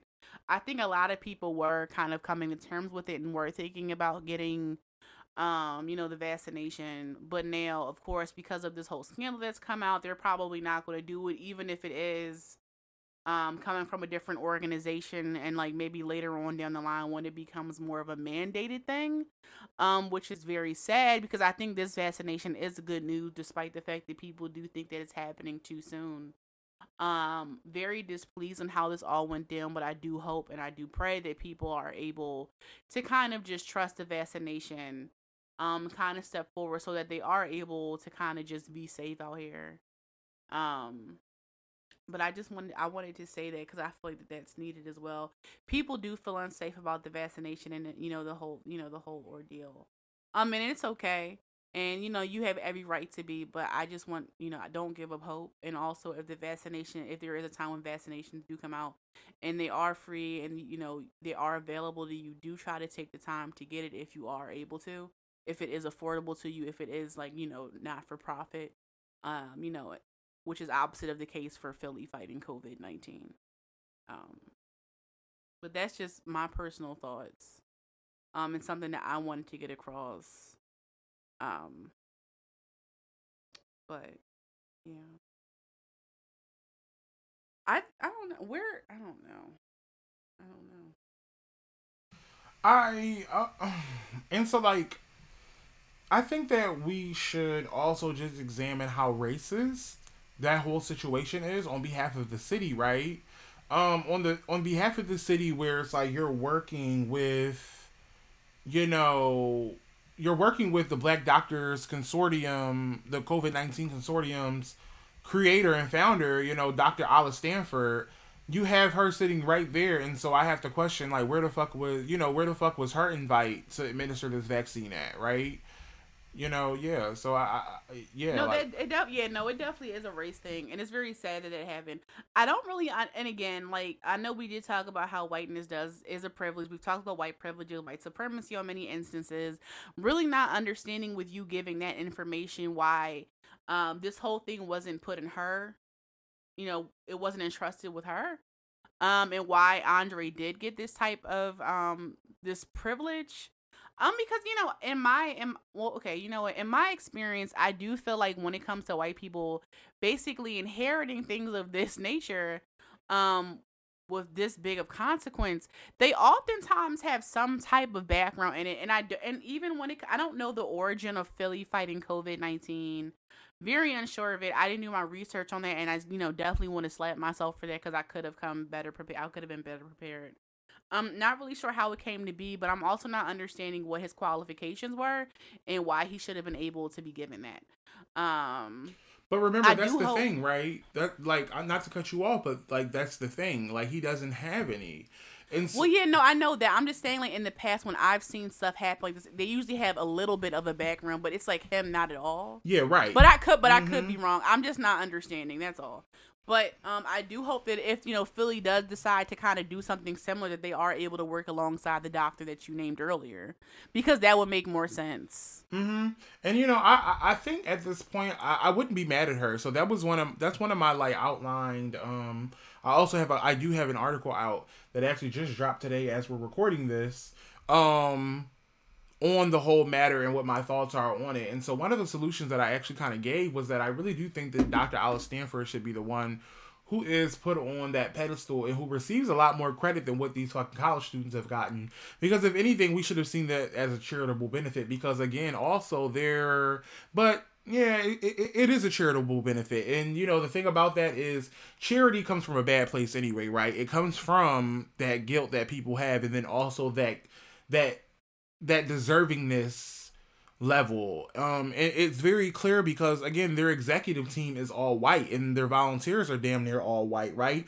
There are very few people of color and probably no black people that I've seen on the staff there.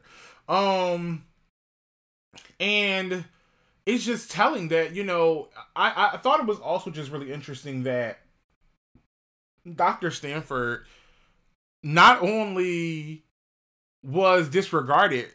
But like I said earlier, she sits on this board, this advisory advisory committee for the vaccine and is in close relation to the health department. And she has a very extensive background. So she did years of of course fellow fellowing she did years of studying years of pre-practice at good universities. Like I believe one is like the University of Pittsburgh. Um and has even been able to get a board certified surgeon, you know, she's a board certified surgeon, right? Which is very major. How do you allow a woman of that much professional integrity and background learn about the news that a fucking 22 year old white man with no credentials, with no background, and I'm going to keep saying because I want him to know how mediocre he fucking sounds and looks, and how privileged he was to obtain such an opportunity over a woman who has been doing this work for over two decades. And not only did she not find that out from her peers, but she found it out like somebody like me and Erica would by watching the fucking news. Yes. And that's any that's that's the most anything part about it to me. Actually, that's not the most anything part about it to me. I think the most anything part about it to me was that they even offered, they even hit her up. They hit her up. They hit this woman up. They hit this woman of so much, just so with so much work under her belt, right? they hit this woman up and asked her, told her, actually, you know, kind of advised that she should partner up with Philly Fighting COVID to do some work. And I just want to know what the fuck she has to gain from that.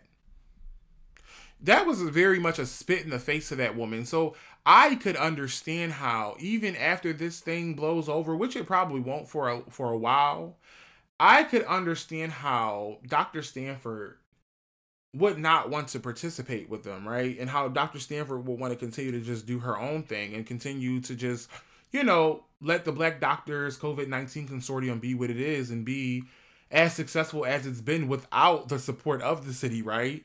Um, because with or without the city, she's been very successful and her team has done great work. And they've done work that we should not overlook or let this overall just fucking maggot you know, this fucking just, ugh, like this fucking just parasite overshadow her good work.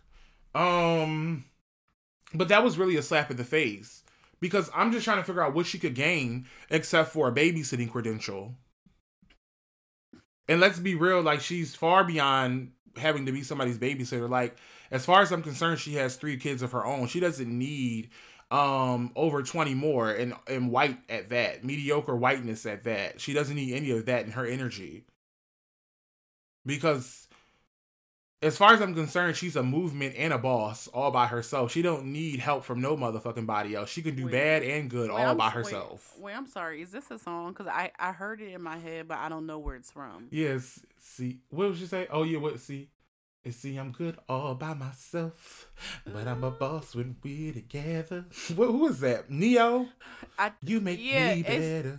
It's, okay, it's it's Fab and Ne-Yo. Oh yeah, because my favorite I part of that song is um. But she my better half. I'm what's the joint? Her shoes caught killing her. I mean, her shoes killing her. I call it suicide. but we're not going to glorify that because um, Fabolous is an abuser, and so let's move yeah. on from him. Oh, um, so yeah, so I just want to know what would she have to gain from that? They would have, and again, it's a slap in the face because it tries to bring her that credibility, right? And if anything, it looks like that was a setup. That seems like kind of a setup on their behalf too, to tell this black woman who has just you know changed the game and changed the vaccine process and has been able to make things go so much more smoother here in Philadelphia, who has already served so many people um the right way, may I add.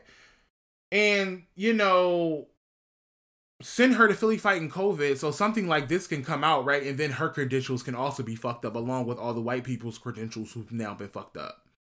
And because what I could have seen was them putting that on her so I'm, I'm, I'm. It's actually it feels like a blessing in disguise that she that she wasn't oh, for up sure. for consideration, but it's still fucked up because it's still speaking to that undertone racism that you know we're like, oh well, we're not going to consider you, but we are going to tell you to partner with these with these I don't even know what the fuck to call them because they're not licensed. Um, they're just students. They really yeah. are. Um, and I, I think that their entire team should be ashamed of themselves because I think that the entire team has been trying to protect Andre, and I think they've been along. I wouldn't be even be I wouldn't even be shocked to figure out that this is some kind of like little white fraternity sorority cult thing they having they have going on right. That whole like fraternity sorority like partner brother sistership, you know, racist agenda, get quick scheme that they've all plotted together. Like, you know, I, I really wouldn't be surprised to find out that these motherfuckers have been in, in, in close proxemics before. Um, but I am actually going to um, expose this as well. I put this on my Instagram page, but there's also another organization out there. It's called like Vax Populi or Pupili or something like that. You can look it up. Um, and it is a company that claims to do that same that claims to sell technology to organizations or you know organizations and, me- and medical health facilities that do cell therapy like T cell therapy or something like that for rare diseases. Hmm. And one of his executive staff members is on that board, and he is also on that board. Oh. No. So it seems like this is one of these things because everything that Andre has been linked to has been a failure or it just has not happened at all. So it looks like he was trying to come up with something new and he came up with something new. And again, the healthcare industry is very equitable. It's not shit, not equitable, but very profitable. Um you know, if you have the right tools and you have the right language and you have the right resource. And he had all of those things. He had the connection and you know, he he again, when you shape things as doing good things, you know, people are going to stick to you. And so on the surface, it always looked like that's what was going on. But even then, we didn't know all of the internal all the internal workings that were going on and how people were actually disagreeing with the methods and how people had claimed that, you know, he was firing people abruptly and he was also just disrespectful to the staff and there was a there was an ongoing rotation of people being fired because of these confrontations they were having with him about these methods and stuff like that that he was using right so it, it's just all kind of just speaking to just even the city not vetting him like not giving a better background check on him and the fact that they're like we're not even sure if anybody under kenney's administration seen his resume i'm like are y'all like smoking dick. Like, what's going on? Like, what the fuck is going on over there, right? Because first we have this whole um also another thing just to bring up in relation to the i guess I, I, can connect those things you know what's going on with the city? Because you know the whole report the, the city controller's report about what happened with the events of the protests that happened and you know people being tear gas and stuff came out. And it's just showing that like you know they had complete disregard for you know disregard for any kind of structure right? And i mean they were saying i mean even though the, the city controller's solution to that was more cops and i'm just trying to figure out where the fuck critical think what critical thinking process got her to fuck there. But you know it is it, it was they were saying it was very much kenney and outlaw's fault. So between that school officials wanting shit to open and then I just want to know what the fuck is going on in the city at that level of these decision makers. I really, really, really just want all of you to just line the fuck up on my block and just okay. one by one just drop your fucking titles, drop your give me your letters of resignations, give me your badges. I want all of that shit. I'm collecting them all I'm going to burn all of them. I'm going to melt them down, and what I'm going to do is I'm going to make a big dildo so you can all go fuck yourselves with it. Because oh, this is ridiculous, shit. right? Because all you're telling us is fuck us, so I want to let you know, like, fuck you. Woo! That, uh. Yeah, no, I feel that shit. That definitely went in a different direction than I was thinking. Uh, I feel it, though. I'm here for it. Just make the dildo out, um, out of there. Um. Wait, I'm sorry. Did you say you wanted a dildo also? No, no, I did not. No, thank you. Um, no, I just a regular dick for me personally. Oh. Hoping to get it next week. We'll see. You know, I have to pace myself. I can't be the hoe I used to be. And I dig that. I'm a full time. I'm a full time mom. So. And I dig that, boo boo. I think that that's always good for you. But yeah, like, I just. It, it, it's just like how how did we get here? How did we allow such a thing to happen? And again like the whole idea behind right and, and this speaks to that distrust that i was talking about right because now people like myself like black lives matter philly racial justice philly um other like key figures who have been trying to you know push you know this covid-19 and like get rid of this disinformation and things like that all these myths and things like that just around health right that have been floating around since COVID 19 came to be in our society, we've been doing so much work to make sure that people are protected and that people have the facts. And now people are going to lose distrust in us for those things, right? Yeah. And especially people like Dr. Ala Stanford and the BDCC are they're going to lose that trust in them. And it's sad because the BDCC is actually derived from the whole idea to educate and advocate for African Americans to reduce the incidence of disease and death from the coronavirus. So it's like, you know, the same reason the same reason that they were made is the same reason that we're here right? Because the wrong people have access to these things and are doing wrong. And uh, it's that labor and that work that's going to be put on us. And uh, even one another woman put it into, into perspective for me that I mean, not saying that I already didn't think about it, but you know, I didn't. It didn't have to be put into much perspective because I, I agree fully one hundred percent. These other healthcare providers now, not even outside of the BDCC, who you know, um, administer the vaccine or who have gotten some of the vaccine, are now going to be picking up a lot of that work. And so that's labor for everybody else while people of the PFC are allowed to sleep at night. People of the city in the health department are allowed to sleep at night. They don't have to really worry about these things for real, for real, because that privilege protects them. It builds a, a, barrier around them and they're able to navigate. Because I'm going to tell you something, first of all. If that was a black man running PFC or a black woman running PFC or any black person for that matter running PFC, once they would have even heard that motherfucker stole vials, that motherfucker would have been in jail. And we would have been talking to him from the other side.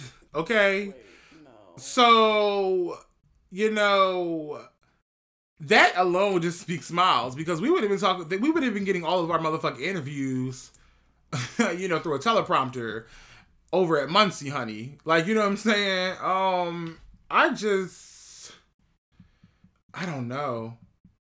I don't even know what to say. I just feel like send all these niggas to jail. That's on period. That's it That's really all I have to say because all of this shit is just pure fuckery. Like something's in the air for sure. Yeah.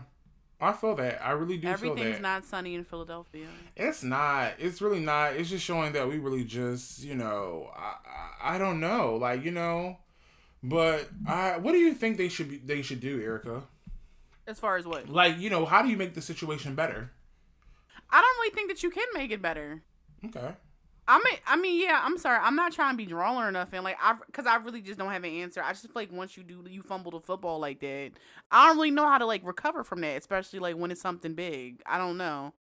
Um, whew, let me think. Um, I guess you would just have to just vet. I don't know. Give me a second. What do you guys think? Let me stop. Um, you gotta make them accountable and responsible for it. Y'all be motherfucker responsible for it. I don't want. I don't. I don't want to host today. Y'all host.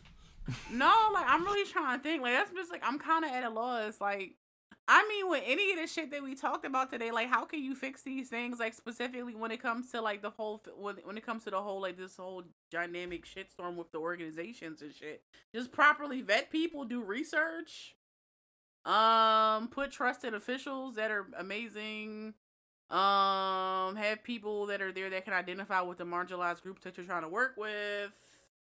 Um, I would probably get Rashid on the case since he's the new Olivia Pope, as we spoke about earlier. Um, that would probably be my first thing.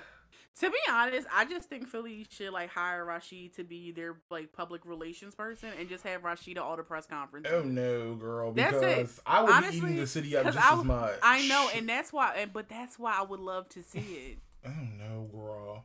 No, I really just think that should be it for real. For real, Rashid should be on the case, and that should be it. Freedom Jones should just take all over the Philly account, like just have his face everywhere.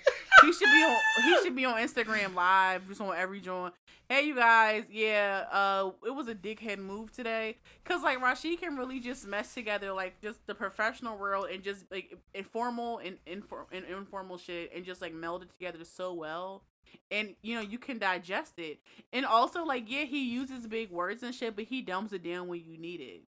And I feel like that's so important so yeah, I feel like Rashid. If they had Rashid on the case, that's how they can make it better for sure. Mm-hmm. And I mean, right. it was like, it wasn't a good answer, but that's the answer that I chose. That's the and you asked me, get. yeah, but this, uh, yeah, because it's like that. That's really a loaded ass question. How do you fix it? I don't know.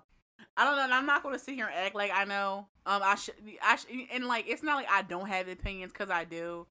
But you know, I just feel like as you guys can see, a lot of times Rashid kind of gives me loaded ass questions, and he'll be like, "Hey, what do you think?" And it'd be like, "What? What do you mean? How do you end world hunger, Erica? Uh, what?" it's just like, I guess I it's know. more so just thoughts, right? It's not necessarily asking you to come up with those like answers. No, right I know, no, no, no, no, I know. Yeah, I know. Yeah, no, I know that. I definitely know that because a lot of these answers you kind of can't digest like in that specific moment. But I'm also not trying to follow up with it on the next podcast when we when we talking about something completely different. Like next week, who knows? Like maybe I don't want to jinx anything, but maybe something crazy happens next week. I can't revisit it. But um, yeah, I just think that we should just do better and kind of just do more research like we do any other time. Mainly, I think. Mm-hmm. Yeah, I don't know. I'll if I might just fuck around and just come back with the answer next week for real, for real. Cause I'm not. I don't feel like this was a good answer, but I'm gonna come back and give you guys another answer that's better than research and Rashid's public relations company. Yeah, I mean, and it's always Rashid, trying to expand. Freedom right? join. Freedom joining associates. Yeah. yeah, I like that. I was gonna say, mm, well, I think that I don't know. Um, I don't know. Um, you don't know. As far, you don't know as far as what. I don't know. I, I I guess I just for me, I would. I think that. Hmm.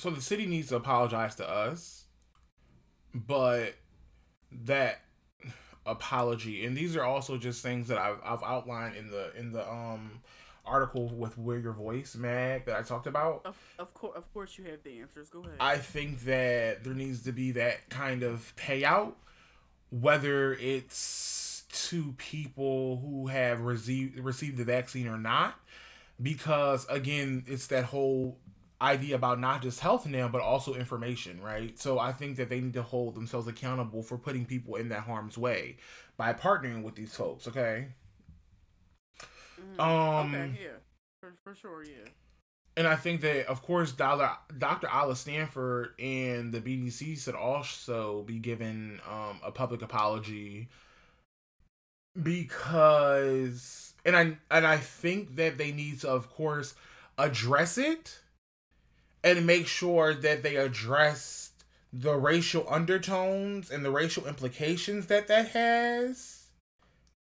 Because there really is no other there really is no other you know option. You know there really is no other viewpoint. There's no other lens that you can look at this as to weigh a 22 year old man with no experience next to a woman who's been in the healthcare industry for the last 23 years, right? yeah. There's no way that you can look at that and not call racism. Um, and so I also just think that the BDCC should also be the top priority to administer the vaccines. Okay. Because again, if you're willing, I mean, we keep exhausting this, but I, I, I again, I hope that somebody sends these clips to An- Andrew or whatever the fuck his name is. Um, because I'm just so not over the fact that your mom and your dumbass dad named you and Andre with an I. I think that that is so sad for you, and I am not sorry for you, but I do laugh at you. Um, real shit because white people be talk white people be talking about how black people like do the names and shit, and like white people be doing weird shit too. The way they be like mixing, like mashing the word, the names together, it's like for what so yeah, definitely, I wouldn't trust a man that spells his name like that anyway. He also a white man named Andre. Never met one. Period. Wouldn't want to. Next. For real. Um. So I I think um.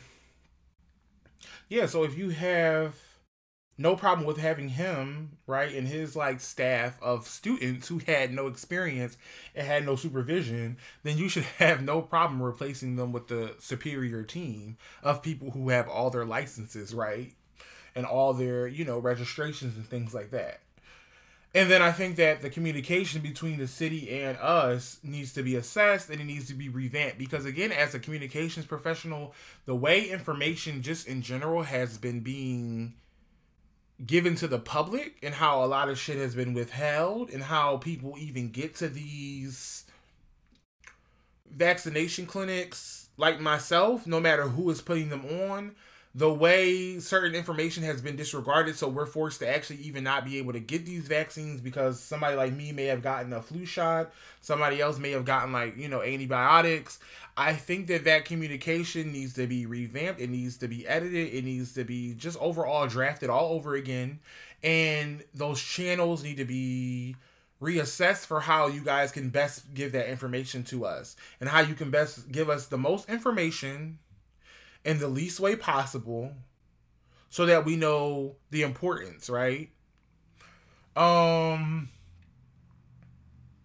what else? I think hmm, I don't know. I and and I I think that overall this is easy, right? We we should just have those open conversations about healthcare as we relate that to racism and capitalism, right? Because nobody would have been able to no healthcare industry is able to thrive and able to make money if not preying on vulnerable and sick people. Right? Yeah. Um and again when you think about those histories, so the you know the the the syphilis, you know the the men who were injected with syphilis and how they took that home to their communities. Um, Henrietta Lacks, um, Fannie Lou Hamer, right? it's all these people, all these you have all these concrete examples of how even black women being sterilized, right? There are all these concrete examples, and even today, you look at black women dying at higher rates during birth. Yeah. Like even you yourself, Erica, you know, I'm you know, I'm very happy and I'm very blessed that you're still here with us, but that people don't understand the severity of what Erica went through and like how I almost lost my sibling, like, you know, to gain my goddaughter. And that alone, even my mom, like my mom, you know, she um my mom passed away in August from a heart attack. And she passed away because she had a heart attack and because she already had a bad heart. And, you know, the machine, the device that she had in her heart was dead. so whatever work it could have did, it didn't. And that was because of the negligence of her doctors. Because her doctor, she went when she went to her doctors and told them that it was at a low percentage, they said, "Oh no, you should be good for the next few months." So they didn't take her concerns seriously. Sadly, of course, me and my mother didn't have a good relationship. Um, so I didn't even know about that that that doctor's appointment specifically. So I wasn't able to, you know, advocate for her with that. But, you know, it's just a lot, right? Yeah, it is. It really is. And so it's like you have to be real and you have to examine those things because they're right there. It's not like they're hidden anywhere. It's not like you can't go online and easily find these concrete examples of how black people have literally been the guinea pigs of science since the beginning of time. Like eugenics is an actual thing that people still try to use against us. So it's like you have to be willing to have these conversations and be willing to put black doctors, not just people of color, but black doctors at the forefront of these conversations and lead these symposiums and lead these studies and lead these, you know, these these teams of doctors who say that they are dedicated to serving people of color. Um and examine that as to why black patients don't feel safe under the care of the healthcare system. Because, you know, you could even use COVID 19 as an example because black people aren't even receiving the COVID 19 vaccine at the same rates that white people are receiving it, right? So that in itself is an example. So that distrust in this situation that just happened in Philadelphia is another example because, you know, Philadelphia to me is and always will be a black city, right? So oh, yeah. when you think about who needs that help, when you think about who are the tastemakers and change makers of the city, they are black people. Um, and also as well brown people. Um, and you know, we were the come up for Andrew uh, again. I'm going to butcher his names as many times. I'm going. I'm intentionally butchering his name just so y'all know too. I'm. I'm. I'm literally adding the ums for dramatic effect. Um. um. But you know that's why he was able to come up, and you know we we didn't ask for this shit. We didn't ask to be in this system. We didn't ask for any of it. Y'all gave it to us. Y'all put it on our laps, and so it's just something that we have to examine and we have to talk about as a community and we have to like start being honest about and not just writing black anti-vaxxers down as you know harmful and you know just people who are crazy because they have valid concern and I, I i understand that. And that's something i don't do. I don't just tell other black folks that they're crazy for not wanting to be vaccinated. I have to examine those things. I have to think about what the implications are that they are alluding to as to why they don't want to get vaccinated. Um, but those are really just what my suggestions are. I, I, I think they're valid suggestions. So that's Oh, that's no, my story, and that's what I'm sticking with. Definitely, uh, I'm I'm gonna say ditto because uh, I like those responses and I like his answers better than mine. So, yeah, I'm gonna say ditto on that, Rashid. Good job, Period. good job. Period. So, you know, before we move on, I just want to say that Philly may fight COVID, but we fight the kids. So, yeah. Oh, okay, that's good. Um, cool. So, to close up and wrap up, we made it to the end. We made it to the end of another episode, Erica. Love that for us. I am so tired. I RuPaul's I know Drag Race you, is set to really come on three minutes. you really oh, okay this makes sense now. You this this makes sense now. Yeah i know you um you tackle all of that with all of your might. I you put a lot of intensity and a lot of passion into it and i do appreciate that. But with further further i said further. Either way it's the right thing. With without further ado um it's gonna close out us but like let's just talk about the the peak and pit of our week. So like you know of course rashid what's the peak and what's the pit of your week I would say that the peak of my week was well the pit of my week was I I had applied to be on the Philadelphia Student Union school board. I mean the not the school board, but the Philadelphia Student Union board. Um and I didn't get accepted. Um and you know, I understand. I definitely understand. First of all, I don't have that many credentials under my belt. I am an organizer, however, yeah you know, I, I haven't been that far in the work and professional industry to actually be able to like fully harness and develop all my skills to the best of my ability. So I understand that and I respect the decision. And you know, either way, I'm going to support them because they do really good work. Um, and I'm in I'm in community with some of those people in anyway, and I I know that the intentions were good, and I am excited to see what work they produce in the coming years. Um. But the peak of my week was actually on the same day that I the same day that I um got, you know, denied to the PSU board. Um I was invited to be a keynote speaker for an organization um next next um month for their second annual conference. And it's the R's organization and they focus black narratives.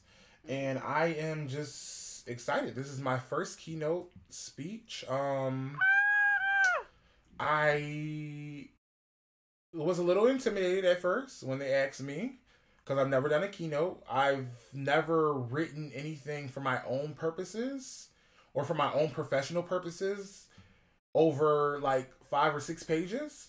Um, but I know for a, for a keynote of that magnitude, I have to at least get to at least maybe 10, 10, 15 pages.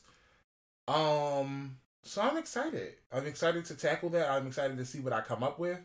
And I'm also just grateful for that organization for just recognizing me and wanting me to be the person to address them in that space. And so I just want to say thank them. And I just, you know, when when I get that link, if you guys want to tune in, I'll invite you. I will give you the link. please and thank you okay So what about you, Boo Boo? Um, yeah, uh, I mean, like, I'm gonna say the peak, the peak of my week. Um, you know, I had a doctor's appointment yesterday. Um, and for the first time, I felt like I was really able to talk to a doctor without, you know, just feeling judged or shamed. I really do hate going into doctors' offices whenever I say I have something wrong. They always put it on my weight. I just felt like this doctor was really receptive and he wasn't fat phobic. Um, it kind of made me feel a bit hopeful and like made me feel like I could possibly, you know, get some help on some issues that I have been happening. I that had, you know, that I have been like working through. So I'm feeling really, you know, good about that. That was definitely the peak. My pit. Um, somebody got fired from my job, so I have to take on their responsibilities. I'm fucking mad about that right now. Okay. mm-hmm. So this, so that's it. Yeah, like that's it. I'm kind of like also, you know, hopefully I'll be able to remedy that soon, and maybe another job will call me back because I'm getting tired of this one. So we'll see. I feel like my pit is always job related, but one And that's day. okay because jobs always bring us a lot of the most stress. So I, I get it. I feel that. Yeah. Well, those are my peaks, and that's my pit, my peak and pit, pit. peak. Cool. Yep. Mm. But um, yeah, I think that's it for today. Uh, I know Rashi wants to get a go ahead and watch RuPaul's Drag Race. I think we're stopping just in time. To be honest, there are a lot of things that are coming on tonight. So SmackDown is also coming on at eight. Little Women is also Oh. coming on at eight, and Oh. so is RuPaul's Drag Race. And also, can I just be honest about something? We're going to talk about this in future weeks, of course. I want to tell y'all who we have um, lined up for you guys, but I am going to leave that a secret. But also, can we just abolish the RuPaul's Drag Race being an hour and thirty minutes industrial complex? To be honest, because that's something that I didn't think. You know, I, I don't think that we need that. Um, oh no, not at all. like an hour and 30 minutes has really been a stretch and has really been tiresome and has really taken a lot out of my time. Um, but also, this whole se- this season so far has been really stressful and like not something I wanted. So I feel that. definitely. Um, but yeah, so I am just looking forward to getting to the rest of the weekend. I have a therapy session tomorrow. I am just honestly looking forward to days to come. I, and I, Tickled pink. yeah. You said who? No, I no. You said no. I was. I said what mom said. You know how she'd be like, "I'm I'm tickled pink." Oh yeah, I am just just, made me tickled think about pink. that. Yes. but yeah. Um. So yeah. So again, always, and thank you all for listening. So we are almost at 600 listens, and this is only within what maybe f- not even a full month, right? Um, we No. haven't even been back at this for a full month yet, and we've already gotten to 600 listens, and that just shows how much you all are willing to put your trust and your time into us, and this is why we felt it was very important to just remain consistent and give you guys this quality content um, every week. Um, because you know, as much as this is our dream, your again, your listens and your feedback and your engagement fuels our dream. So we want to make sure that we're giving you the best quality content as much as we can. And again, I just want to thank you for that. For sure. Definitely want to thank you guys I know you guys don't have to listen, but you do because you have good taste. And I applaud you for that because we're delectable. I was trying to find a different word, but delectable came out. But thank you guys Thank for you. listening. We definitely appreciate it. Kinky, kinky boots. Yes. Per. Purr. So that sounds like that's wrapping up this week's episode. So, as always, I'm going to bid you a representing the gays and the girls. You are listening to your favorite fat, freaky, hoey ass hosts mm-hmm. that we are sitting here in the Philadelphia, down in the valley where the girls get AKAs. And you are mm-hmm. Listening to Rashid, aka Rashid, aka Fag Albert, aka Freedom John, sitting here with Delarissa's great niece. So you already know she and they is in charge of the girls. They are Erica, aka Fat Badu, aka Thickerita, aka Bilfiana, aka Shiloh's mom. And this has been episode five of The Girls Room. Bye, you guys. Love you. Hit us on our beeper next week, honey. It's bad.